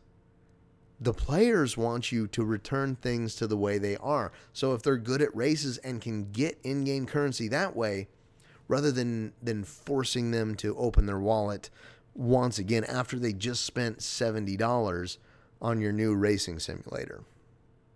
I guess we'll have to see whether players really take a stand with this and how that's going to affect Gran Turismo 7's uh, in game economy in the future. And it's so weird to see a game like Gran Turismo 7, uh, the answer to the Microsoft's Forza Horizon. Uh, was it Forza Horizon 7? Forza Horizon 5? Whatever the most recent Forza Horizon game was. Like to compare those two releases with Gran Turismo now embroiled in this controversy and Forza Horizon receiving great accolades. It came out on Game Pass, so a lot more people played it. A lot of people that are not racing fans played it and said what a wonderful game it was, just in general. It won several Game of the Year awards from different different folks and different organizations. So it's weird to see that dichotomy, that um, that break. Okay, so that was it for I think the big news stories I wanted to cover. I do have some other news headlines that I want to go into real quick That's No Moon CEO has left the studio. This was the new studio that they made, like a bunch of uh, top tier developers from, you know, Naughty Dog and Infinity Ward and others came over to make this new studio. Well, the CEO, he's gone. Uh, it Takes Two is the game of the year at the 2022 DICE Awards.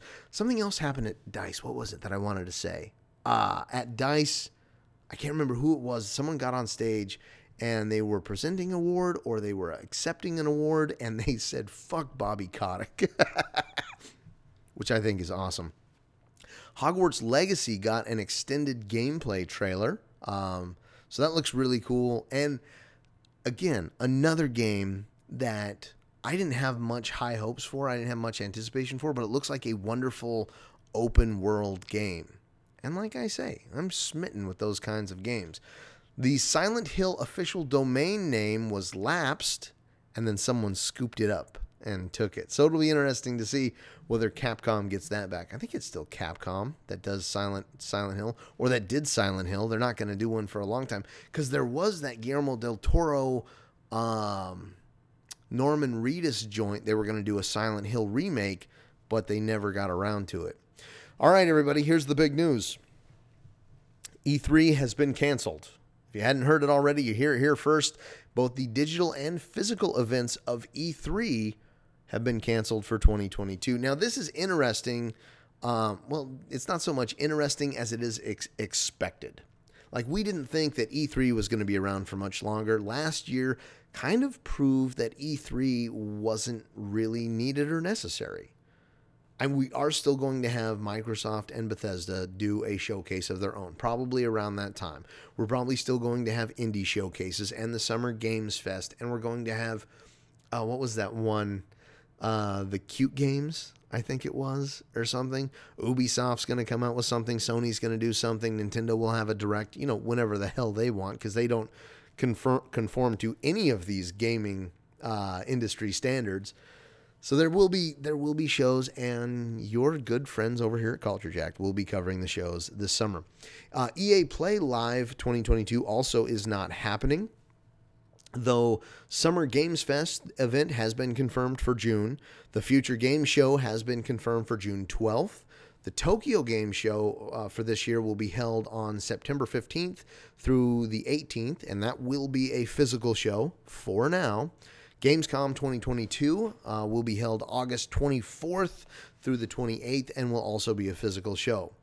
Uh, Gabe Newell discusses NFT volatility and cryptocurrency in gaming. I love, I love what he said about this. Um, he said, "quote With the actors that are currently in this NFT space, they're they're just not people you're wanting to be doing business with." And I agree. I don't want the digital currency and digital economies of my games being run by people like uh, Logan Paul and that dude that uh, does barstool sports. Like I don't want I don't want these frat guys to be in control of what my children could accidentally what kind of ethereum based blockchain nft bullshit my children can buy when they're playing roblox?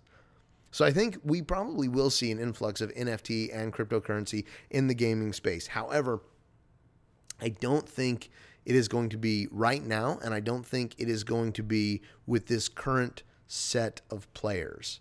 I think once it gets a little bit more professional, once they self regulate a little bit better, because Lord knows that's what cryptocurrency is about. It's about avoiding regulation, but they are going to have to self regulate in order to deal with regulated industries like the movie industry and like the gaming industry. So I'm with you, Gabe Newell, on, on that. Here's a news story. If you're wondering how much gamers spent on games in 2021, would you would you say it was safe to assume they spent 20 billion dollars? How about 40 billion dollars? Is $60 billion. $60 billion were spent on games. And I actually have some numbers here because I was curious. I was like, okay, so $60 billion on games. It's a it's a relatively new industry. I mean, you know, within the last 30 years, really, is is when it's blown up. How much money do other industries make? uh, for a uh, for a comparison. So the movie industry is about $36.8 billion, which is so surprising to me that we've got this essentially a newer industry that is making more than a, a very well established movie industry like or an industry like the movie industry. And that's just and that's just movies. Like the music industry in 2021 uh, came in with 25.9 billion dollars. So so think of that these two industries that have been around for so long movies and music now make up almost the same amount of revenue as does this fledgling industry, the video game industry. Well, I, I, guess you can't probably call it a fledgling industry anymore. And then I just looked up for, you know, just for shits and giggles, like how much the book industry uh, made. And it looks like they, they pull in about $3.1 billion a year. And so I don't know if that is uh, with, with ebooks as well. Let's see, mass market was up 5.5%, uh, 240 million. Board books were up 9.7 with uh, 212. Hardback revenues were 11.3 uh, percent, coming at 3.7 billion. Also, it looks like six billion total. So three three billion for hardback and three billion for paperback books as well. So I, none of that none of this matters. But if you have someone of maybe perhaps an older generation uh, tell you, oh, what are you doing with those damn games? You know, get a job or, or whatever else. And that may be true. You may need a job. Like if you're looking for work, you know, put in some applications if you can. It's, it's not easy out there, but but do your best. Uh, but the video game industry does have incredible opportunities for a well-being, for a career. If you think of you know just everything from the journalist side of it uh, onto the development of it the advertising the marketing if you if you think about like esports things and even commentators there like i could be an esports commentator. Um i don't know what kind of game i'd commentate. I'm not a fast enough guy or fast enough talker to i guess i talk kind of fast sometimes anyway epic uh, games acquired bandcamp uh, what is Bandcamp? I thought I took a screen cap of it. I guess I did not. Don't worry about it. Uh, artists on Bandcamp can can make I think eighty percent of I of the money that they pull in from that that app. Uh, what is it? What is it? I knew what it what it was mere moments ago. Bandcamp is an app where you can put up your music or your podcasts and people can listen to them for a certain amount of times for free before they can buy and download them. And then the artist will receive up to, I think it's 81% of that revenue, where, well, Bandcamp gets the rest, which I think is a pretty good profit margin when it comes to to that kind of stuff. Epic Games also is going to be working with CD Projekt Red on the next Witcher project using Unreal Engine 5, which is pretty awesome. Hold on, I got to close this menu out. It's going to bring up a second menu, and I'm like, I'm recording, man. What are you doing? Uh, CD Projekt Red also put out an, a statement saying that, hey, look, just because we are working with Epic Games and we are using the Unreal Engine 5 uh, or the Unreal 5 engine, I don't know how you say that, uh, just because of those things does not mean that the next Witcher project, the next Witcher game, is going to be exclusive to Epic's storefront.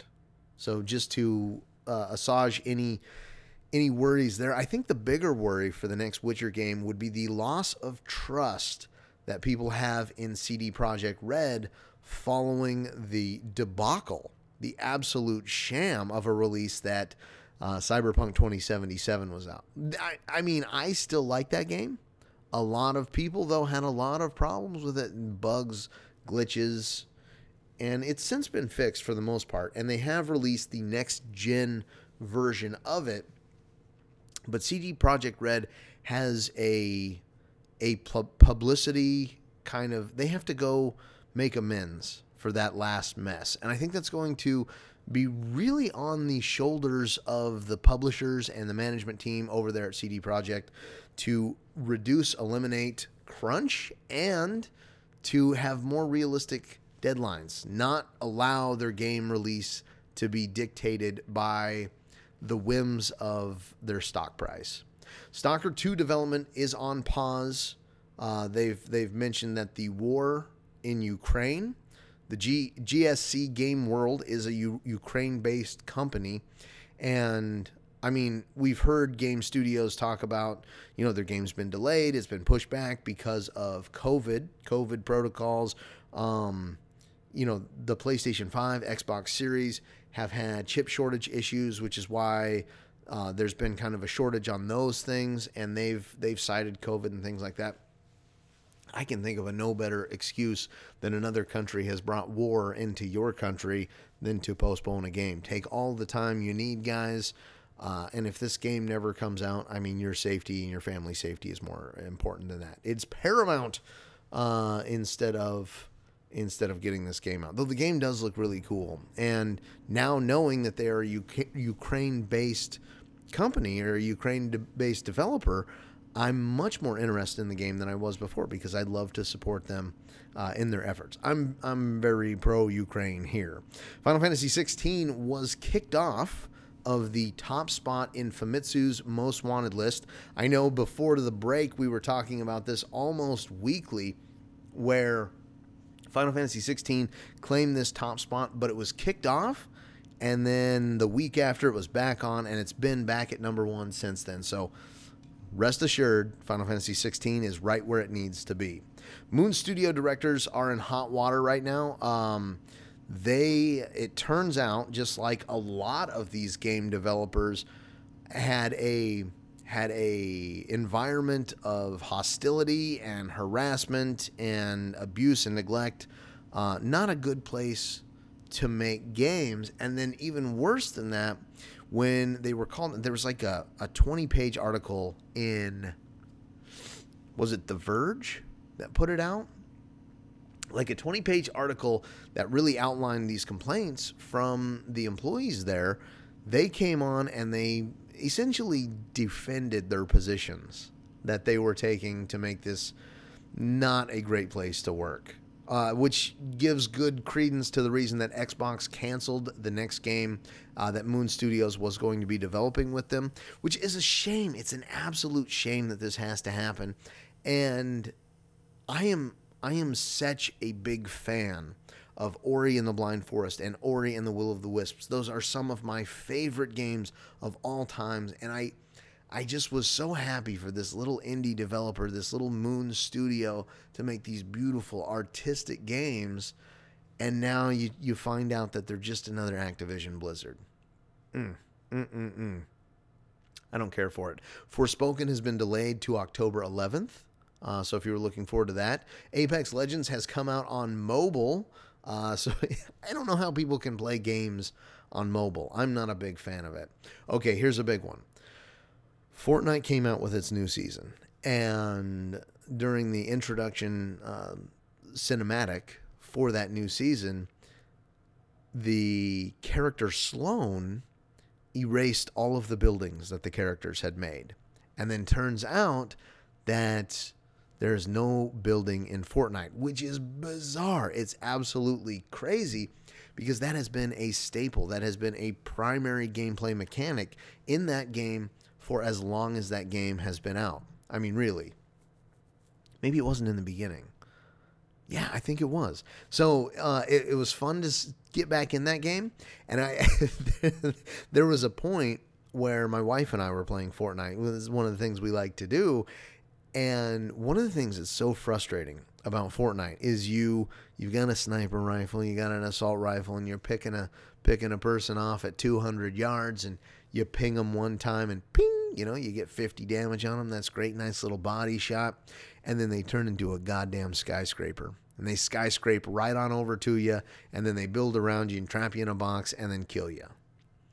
Now with no build mode, there's blimps in the game my wife and I, we both had these long range thermal scoped assault rifles, and we're sitting on top of these blimps, and we were just picking people off.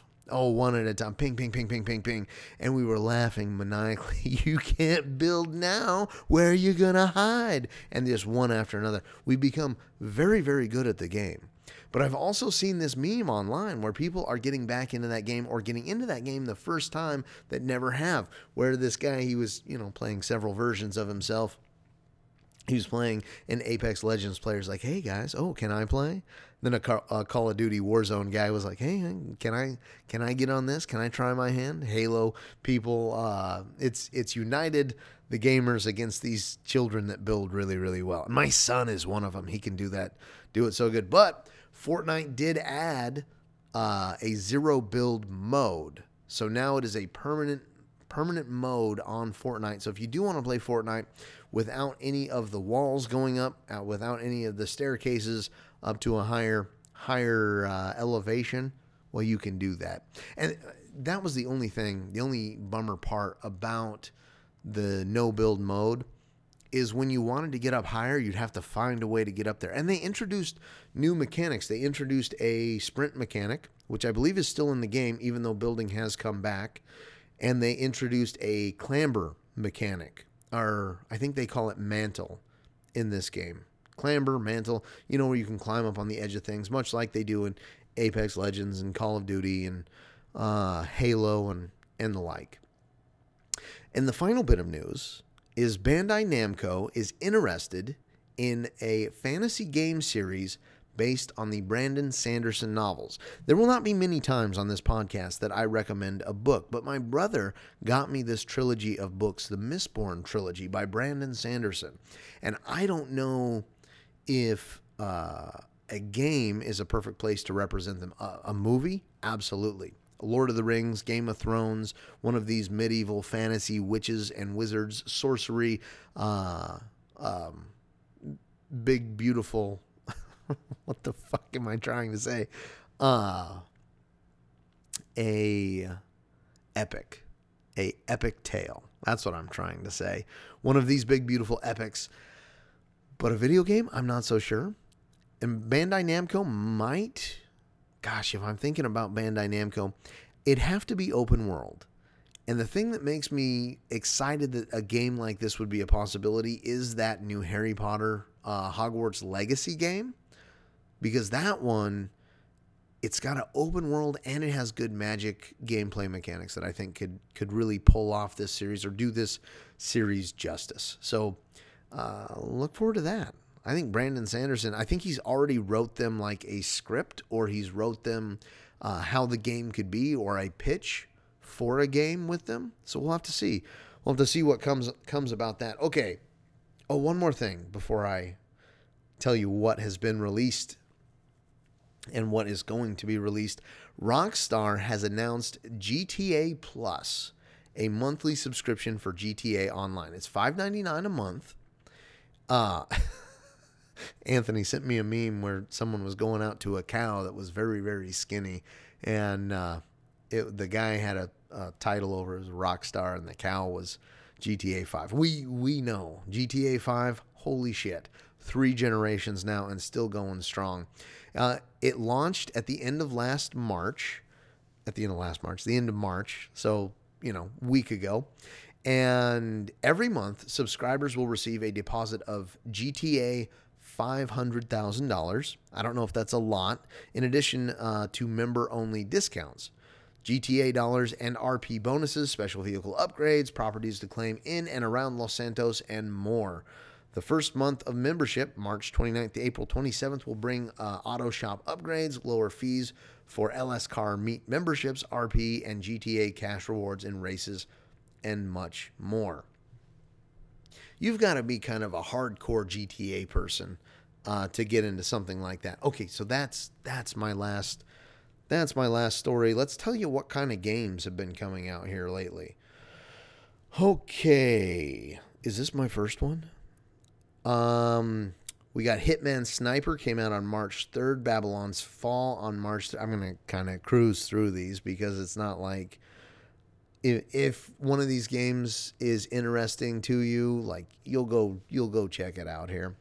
Um, Babylon's Fall, Triangle Strategy came out. I still haven't played that. It's on Nintendo Switch. Gran Turismo 7 came out on March 4th. Spell Force 3 Reforced. Chocobo GP. Oh, that's that uh, Racer on Nintendo Switch. Uh, it got a 64 on Metacritic. That's where I'm pulling these pulling these release dates from. Assassin's Creed Valhalla Dawn of Ragnarok. That looks like to be a DLC. WWE 2K22 came out on March 11th. Phantom Breaker Omnia came out on March 15th, a fighting game. Grand, Grand Theft Auto 5 came out on March 15th. And this is the next gen version. This is the PlayStation 5, Xbox Series X version. So now it has officially been released on three different console generations. Man, that blows my mind. The Cruel King and the Great Hero, March 15th. Tunic came out. I am enjoying Tunic so much.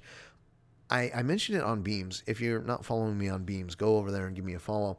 Um, but this game has brought forth such such a sense of uh, wonderment and discovery and fantasy and just uh, amazement and joy that I have not experienced in video games in a long, long time. Not since I was a child. It is a very good video game. If you are not playing Tunic, you should. Uh, then on March 17th, Persona 4 Arena Ultimax came out. Monster Energy Supercross 5. That's a branded motocross game on March 17th. Amno Mutonium on March 17th. Stranger Paradise, Final Fantasy Origin. I watched a donkey review on this on YouTube. It's hilarious. Go check it out. Go look it up. Um, these guys are all about trying to figure out how to get rid of chaos. Rune Factory 5 came out on March 22nd. A Memoir Blue on March 24th. Tiny Tina's Wonderland, March 25th. That's getting pretty good reviews now, I think.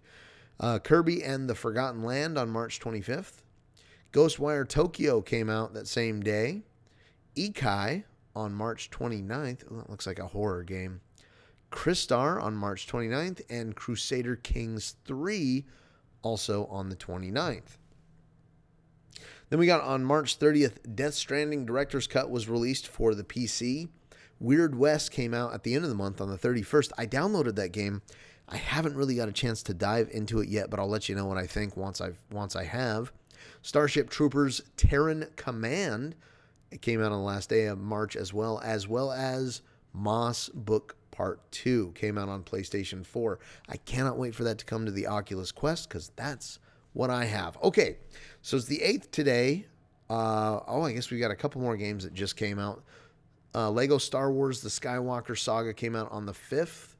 That is an incredible value for your money. If you have not gotten any of the Star Wars games and would like to, this is a perfect entry point for it. MLB The Show 22 came out on April 5th. Uh, it's not an Xbox exclusive, but it is on Game Pass. So if you're subscribed to that service, uh, Chrono Cross The Radical Dreamers Edition came out April 7th. Uh, also, yesterday, Godfall The Ultimate Edition.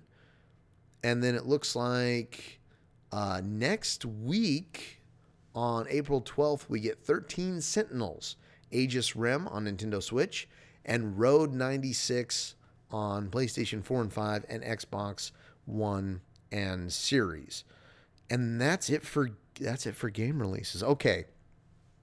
So I've got one more section of the show I want to do, and I want to talk about a uh, a thing that I'm into right now, or a thing that I'm into at the moment, a thing that I'm watching currently. Now, this is going to be a new segment that I do on every show.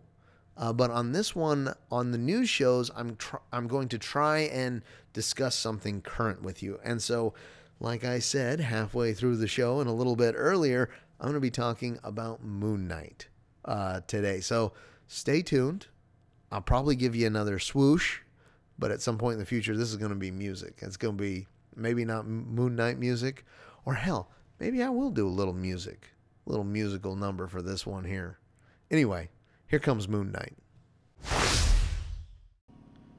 And before we get into Moon Knight, which is going to be the last segment of today's show, I guess I should take uh, a moment, and now would be a good opportunity to tell you uh, why don't you follow the podcast? I mean, if you have stuck with the show thus far, I think we're like an hour 40 into the show right now. I mean, it's probably worth listening to again because it's going to be more content like this in the future. So just go ahead and take a moment and hit the follow button, hit the subscribe button, leave us a comment. You can find us on all kinds of social media on Facebook, Twitter, Instagram, all those, you know, normal ones at Culture Jacked. I'm also on TikTok. There's, you know, if you go down in the description of where you're listening to this podcast, there's a link tree that has all of our links available to the podcast. But I do appreciate you sticking with it uh, so far. I am going to talk about Moon Knight. Now, if you've been a long-time listener of the Culture Jacked podcast, you'll know oftentimes on Saturday we would do this uh, this show called On Today's Episode, where we would talk about uh, movies or shows that we're watching or or have watched. Now, since I'm reducing on condensing all of our shows into one show a week, I'm going to incorporate that into this part of the episodes. Now, on days where I'm doing the news shows, it'll be something that is is current that I'm currently watching, and hopefully you're currently watching too, so we can talk about and reminisce uh, about it together. And today it's going to be the first and second episode of Moon Knight. I think it probably uh, goes without saying that there will be spoilers in this little recap and review of this show. Um, so if you are averse to spoilers or if you if you have not seen the episode yet, um, maybe you should tune out now. I mean, you got the video game news, you got the movie news, you got kind of what's going on with Culture Jacked and what you can expect in the weeks to come. So, I mean, that's enough. That's enough. You've done so much already, and I can't uh, appreciate you any more than I already do. That's not true. I can always appreciate you more. Do more for me, specifically for me, for the podcast. Anyway, let's talk about Moon Knight. So there were two episodes out already. The second episode just aired a couple days ago. Uh, in the first episode, we get to meet Steven Grant, played by Oscar Isaac, and he's kind of this mild mannered. He, he's putting on a very like uh, cockneyed paperboy British accent, and he works as a uh, employee at a museum where he runs the gift shop, or he works in the gift shop in the museum but he knows all about like Egyptian culture and stuff. We also meet uh, Ethan Hawke's character Arthur Harrow. Um, okay, well I won't I won't talk about Arthur just yet. So uh, Steven has these very weird sleeping arrangements, right? He's got sand all around his bed. He's got tape on the door. He actually he he hooks himself. He like cuffs himself to the bed via his ankle um, because he he's got like a sleepwalking disorder or something, or so we're led to believe. Of course, we know this is a superhero show. We know that this is an alter ego of Moon Knight. We've all seen the trailers going into it, so we're all very excited for him to break this this sleeping habit that he has. So in it he falls asleep and he starts having these time skips where this woman that he works with decides that she she wants to go to dinner with him because apparently he's he's forgotten about it but he asked her out to a steak dinner a weird thing for him to do as a, a vegan or a vegetarian. Um, and he, there's a time skip and he shows up to dinner and he calls her and, and he's like where are you? I'm at dinner. And she's like that was three days ago. And he's like what the heck and he keeps waking up in these like uh, very compromising uh, positions and the one of the best scenes of the first episode is he wakes up and he lifts his head up out of this field and it looks like his jaw has been dislocated. And he looks up at like this castle or this this huge building. There's two guys in the window and they're like, there he is. They start shooting at him. He has no idea what's going on. And these time skips, they happen over and over again. There's a time skip where he is he's got this this ancient Egyptian artifact, this golden scarab that he's keeping from the villain Arthur Harrow. And at one moment he's trying to keep it away and then he blacks out. Steven blacks out and he wakes back up and he's still got the thing in his hand, but his hand's all bloody. Like he has just gone through some shit. There's people that are down on the ground all around him. So he's he's losing these segments of time. One of the coolest ones, he's driving. I think we saw it in the preview actually, where he's driving and a guy is attacking him in this ice cream truck that he's driving, or eh, it's actually a cupcake truck that he's driving, and he's attacking him, and then he loses time and he comes comes to and he turns around and he's got a gun in his hand and he turns back and the guy that was attacking him now has a bullet wound in his face and then he falls out of the back of this cupcake truck. So i was talking with my brother and if you follow us on social media if you follow the culture jacked podcast on social media you'll have already heard this but we were talking about these time skips in the show and how cool it would be and they may still yet do it how cool it would be if they uh, either expanded on them in the future uh, or or clipped them all together. And I'm not I'm talking about expressly the moments that we missed as an audience before Steven Grant came back too, and Marc Spector was still in control uh, of his body.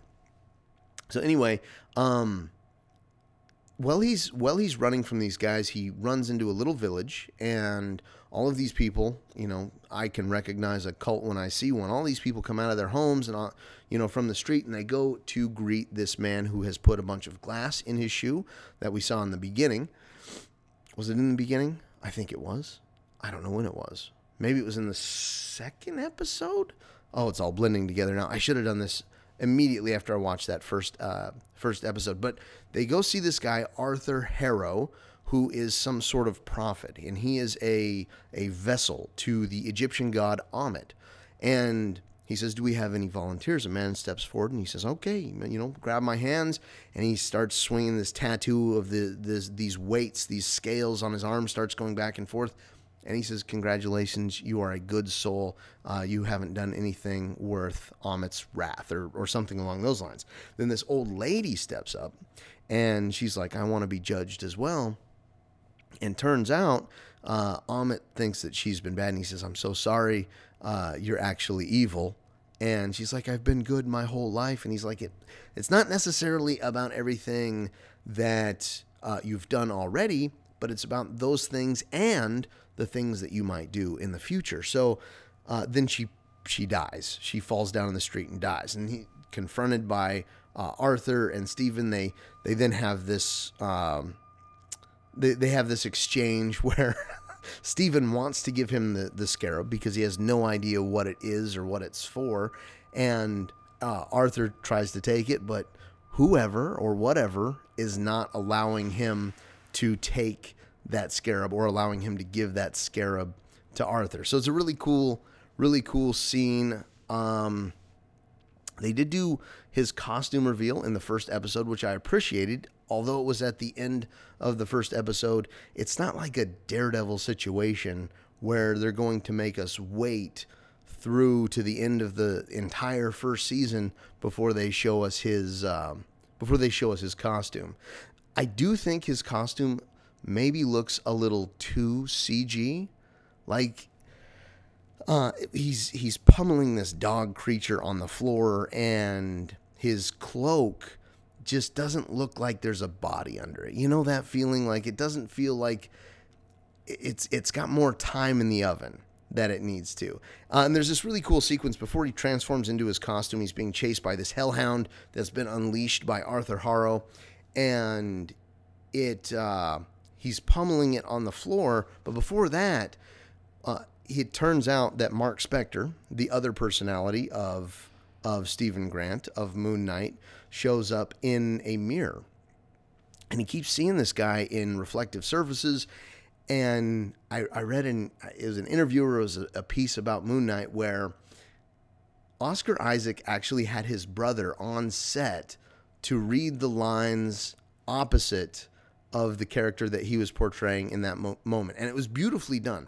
The way that they circled the camera around, and Marc was begging Steven to give him control of the body so he could then put on the suit and he could beat the hellhound that was chasing them. Uh, there is no end credit scene in the first episode. And the second episode, I can't remember when it is, but uh, Steven Grant goes back to the back to the museum to talk to a security guard about what had happened, and he uh, he he pulled up the security footage, and there was nothing there. Now I've heard this theory o- online a lot that uh, based on the fact that there was nothing in the security footage that was chasing uh, Steven, there was no no hellhound, no devil dog. Does that mean that that is in his mind?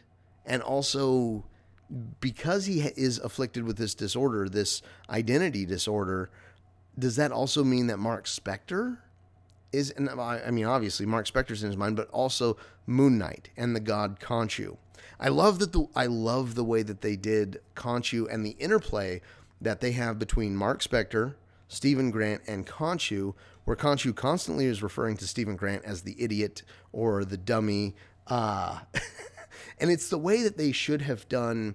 It's the way they should have done the Deadpool character because Deadpool, yes, he broke the fourth wall a lot and he talked very erratically and he was very strange and very weird. But one of the things he also did in the comics, there were distinctive speech bubbles for his character to to show off that he was actually, you know, there was some some screws loose. He he was rattled, he was addled, and he was uh, maybe a little bit beside himself, so to speak. So in episode two, we learn a little bit more about Marc Spector. Steven tracks down a locker that Marc has has gotten, and he's you know got like a cot in there. He's got some sleeping gear, and he's got this bag that's got uh, money. It's got a passport. That's where he learns Marc Spector's identity, and uh, Marc Spector confronts him again in reflective surfaces. Oh, and in the first episode, he did uh, Steven did find a phone in the wall that had a bunch of missed calls from a person named Layla and a person named Duchamp. Well, Duchamp only called one time, but I guess he is a very prominent character within the comics. He's uh, also called Frenchie, I believe. Which there was a Frenchie character in the the boys as well, and later it was revealed that he actually had feelings for um, Marc Spector all along, or something, and he was like his sidekick or something. Anyway, we learn a little bit more about Marc Spector in episode two. Uh, we do meet Layla.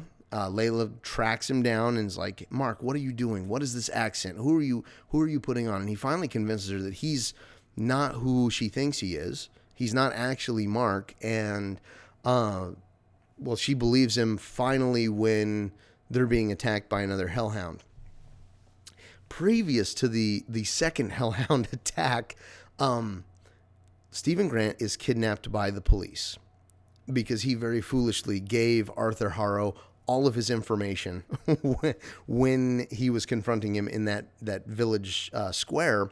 Uh, so he's uh, kidnapped by the police, who actually turn out to be agents of Arthur Harrow, and they deliver him to Arthur Harrow after leaving him in the squad car with a radio on and catch him in the act of talking to himself, talking to the God Khonshu, talking to Marc Spector, and then they release him from his handcuffs so that he can have a nice little conversation with Arthur. Now, Arthur explains to him that you know there is chaos inside of him no he said that in the first episode but he explains to him that he is trying to find the tomb of Ammit and this golden scarab acts as kind of a compass for him to do that. And he wants to do that because he wants to uh, make a utopia on Earth. He wants to essentially he wants to kill all of the quote bad people.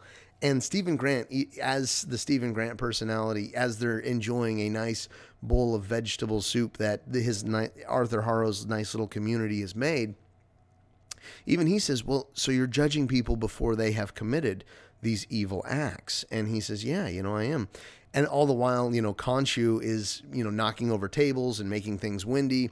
And Arthur says, you know, I used to be the vessel of Khonshu. He's he's a baby. He throws temper tantrums. His justice that he says he dispenses, he dispenses it too late. Ammit wants to do that ahead of time. And Steven Grant says, so what you're av- advocating for is for killing people before they have committed any cr- kind of treachery or any kind of crime or, or villainous act like a child. Like you would kill a child if Ammit said somewhere in his future he did something vile. And he says, I look, guys, you can't you can't be serious. Like, I'm not about, you know, child murder. And Arthur's like, that's enough, you know, give me the scarab. And he's like, I don't have it. And Layla bursts in. She's like, I've got the scarab. And you're like, oh, Layla, you idiot. What are you doing? And she goes to rescue him. She's like, summon the suit. Summon the suit, Marc. And he's like, I'm not Marc. I don't know what suit are you talking about? I don't know how to do any of this. And so they run away. Another hellhound attacks. And she's like, summon the suit, summon the suit.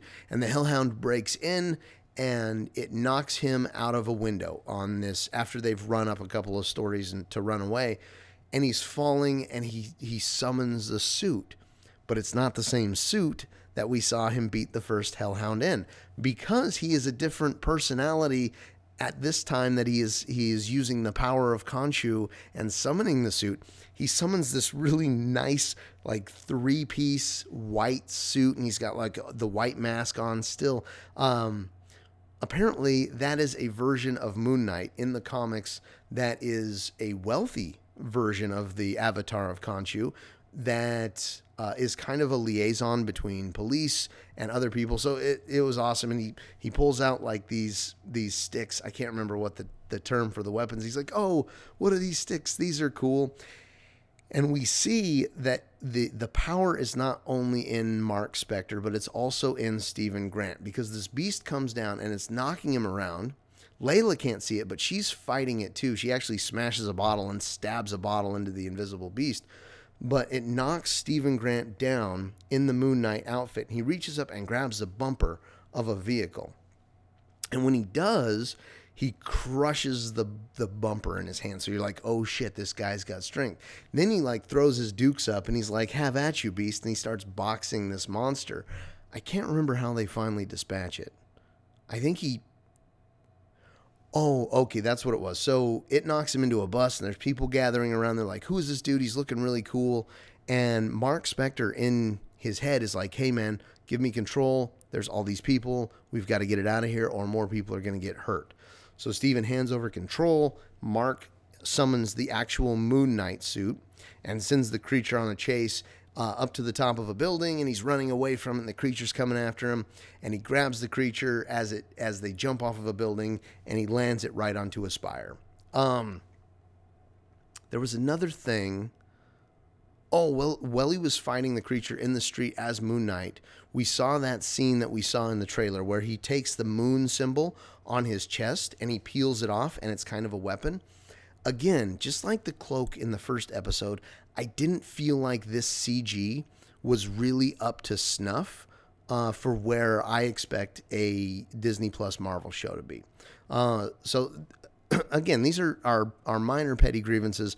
This is probably it ranks pretty highly on my Disney Plus Marvel watching list. Anyway, uh, but they the lands this creature on the spire, and at the bottom of the spire, there's like a, a pyramid of mirrors, and for the first time, we hear Steven and he's like he's like I don't like this. Give me my body back. And and Marc looks at the mirror and he says no I'm sorry I can't right now. And he's like I can't breathe in here. And he's like just breathe through it. You'll be all right. And he's like give me my body back. Uh and he he can't. And Khonshu turns out that Khonshu is actually holding over the head of Marc Spector that he will take over Layla and have her become his avatar, have her become the Moon Knight uh, if he does not do it. And apparently, Khonshu is just uh, over and over again saying, I just need one more thing. I just need one more uh, thing from you. So there's no end credit scene in this one either. Uh, the credit sequence, though, I didn't watch it after the first episode, but I watched it after the second episode, is really, really good.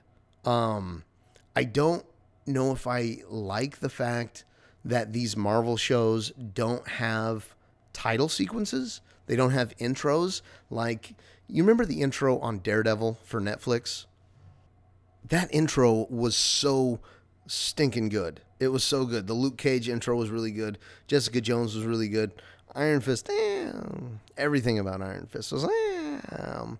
Uh, so overall, episode one and episode two really really good shows. It's it's turning into a really uh, interesting story, and I like it because I didn't know much about Moon Knight. Like you know me, and typically I like to go into the comic wikis and find out everything I can about these characters so I can act superior when the shows and the movies finally come out.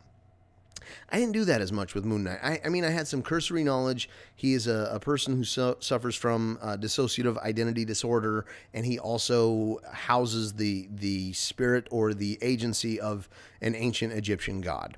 Um, it did get me thinking though, because the last episode of this show, hold on, hold on. The last episode of this show is on the 4th, is on May 4th. And Doctor Strange comes out on May 5th. I think it is no surprise that these shows are so closely connected. And now, when you think of shows and movies that uh, really a, a, a center focal point of the show is an ancient Egyptian god or ancient Egyptian theology, the Ennead, these nine or seven or nine gods that control the the the fate of um, you know Egyptians in long long history past.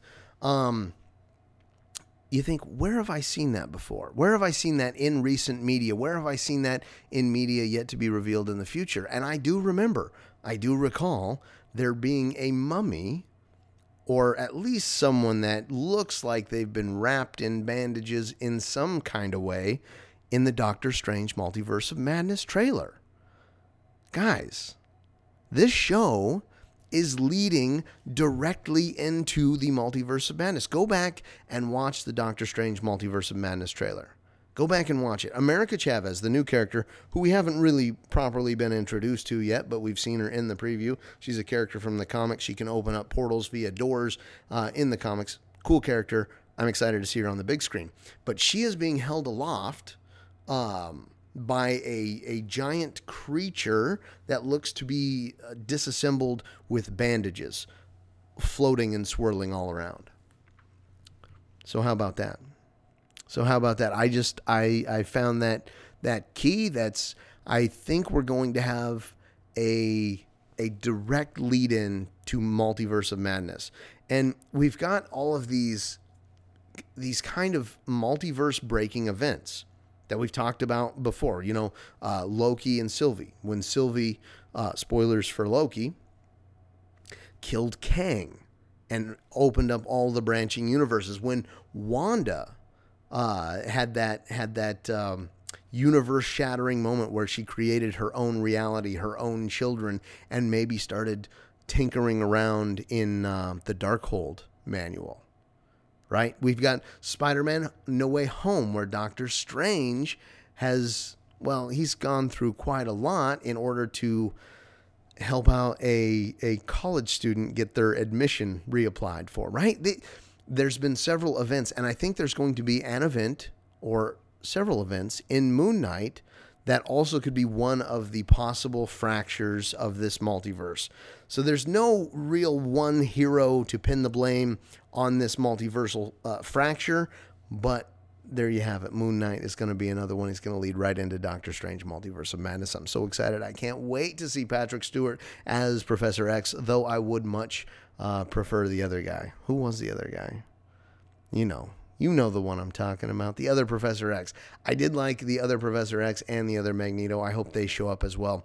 But there are rumors that we're going to be getting the Reed Richards from the 2005 Fantastic Four movie which wouldn't be bad either. That's it for Moon Knight. That's all I've got for it. Are you watching Moon Knight? If so, what do you think? Leave me a comment on any of those social medias that I was talking about.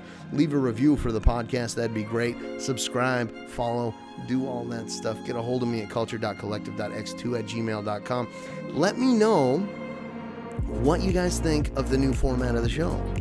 I mean, granted, this is a long episode because it's kind of a catch up episode. I'm, I'm trying to put all the pieces back together after I was off for a month, uh, trying to, to get some new formatting changes out there, more formatting changes to come. Uh, let me know. Let me know what you think. And remember, you know, Anthony isn't on the podcast right now. He's taking a little bit longer break, but you can always find him over on his other project on Breakout Daily. That link's in the description as well, right in the link tree. He's in there. Um, no, I think I just put his own link tree in there. Anyway, check out the description if you want to find Anthony. But that's all I have for the show today. Thank you so much for joining it. I appreciate it so much. I love doing this podcast. This is one of the reasons that I still wake up in the morning. I, uh, God, God damn, that sounded dark. But it is something that I'm very passionate about, and I'm something, something that I'm glad that I figured out a way. I think to do it without getting burned out so I can continue doing it, continue having these conversations, and being embroiled in all of these uh, very nerdy, nerdy subcultures. But it's Friday, so I hope your week was great, and I hope your weekend is even better. Cheers.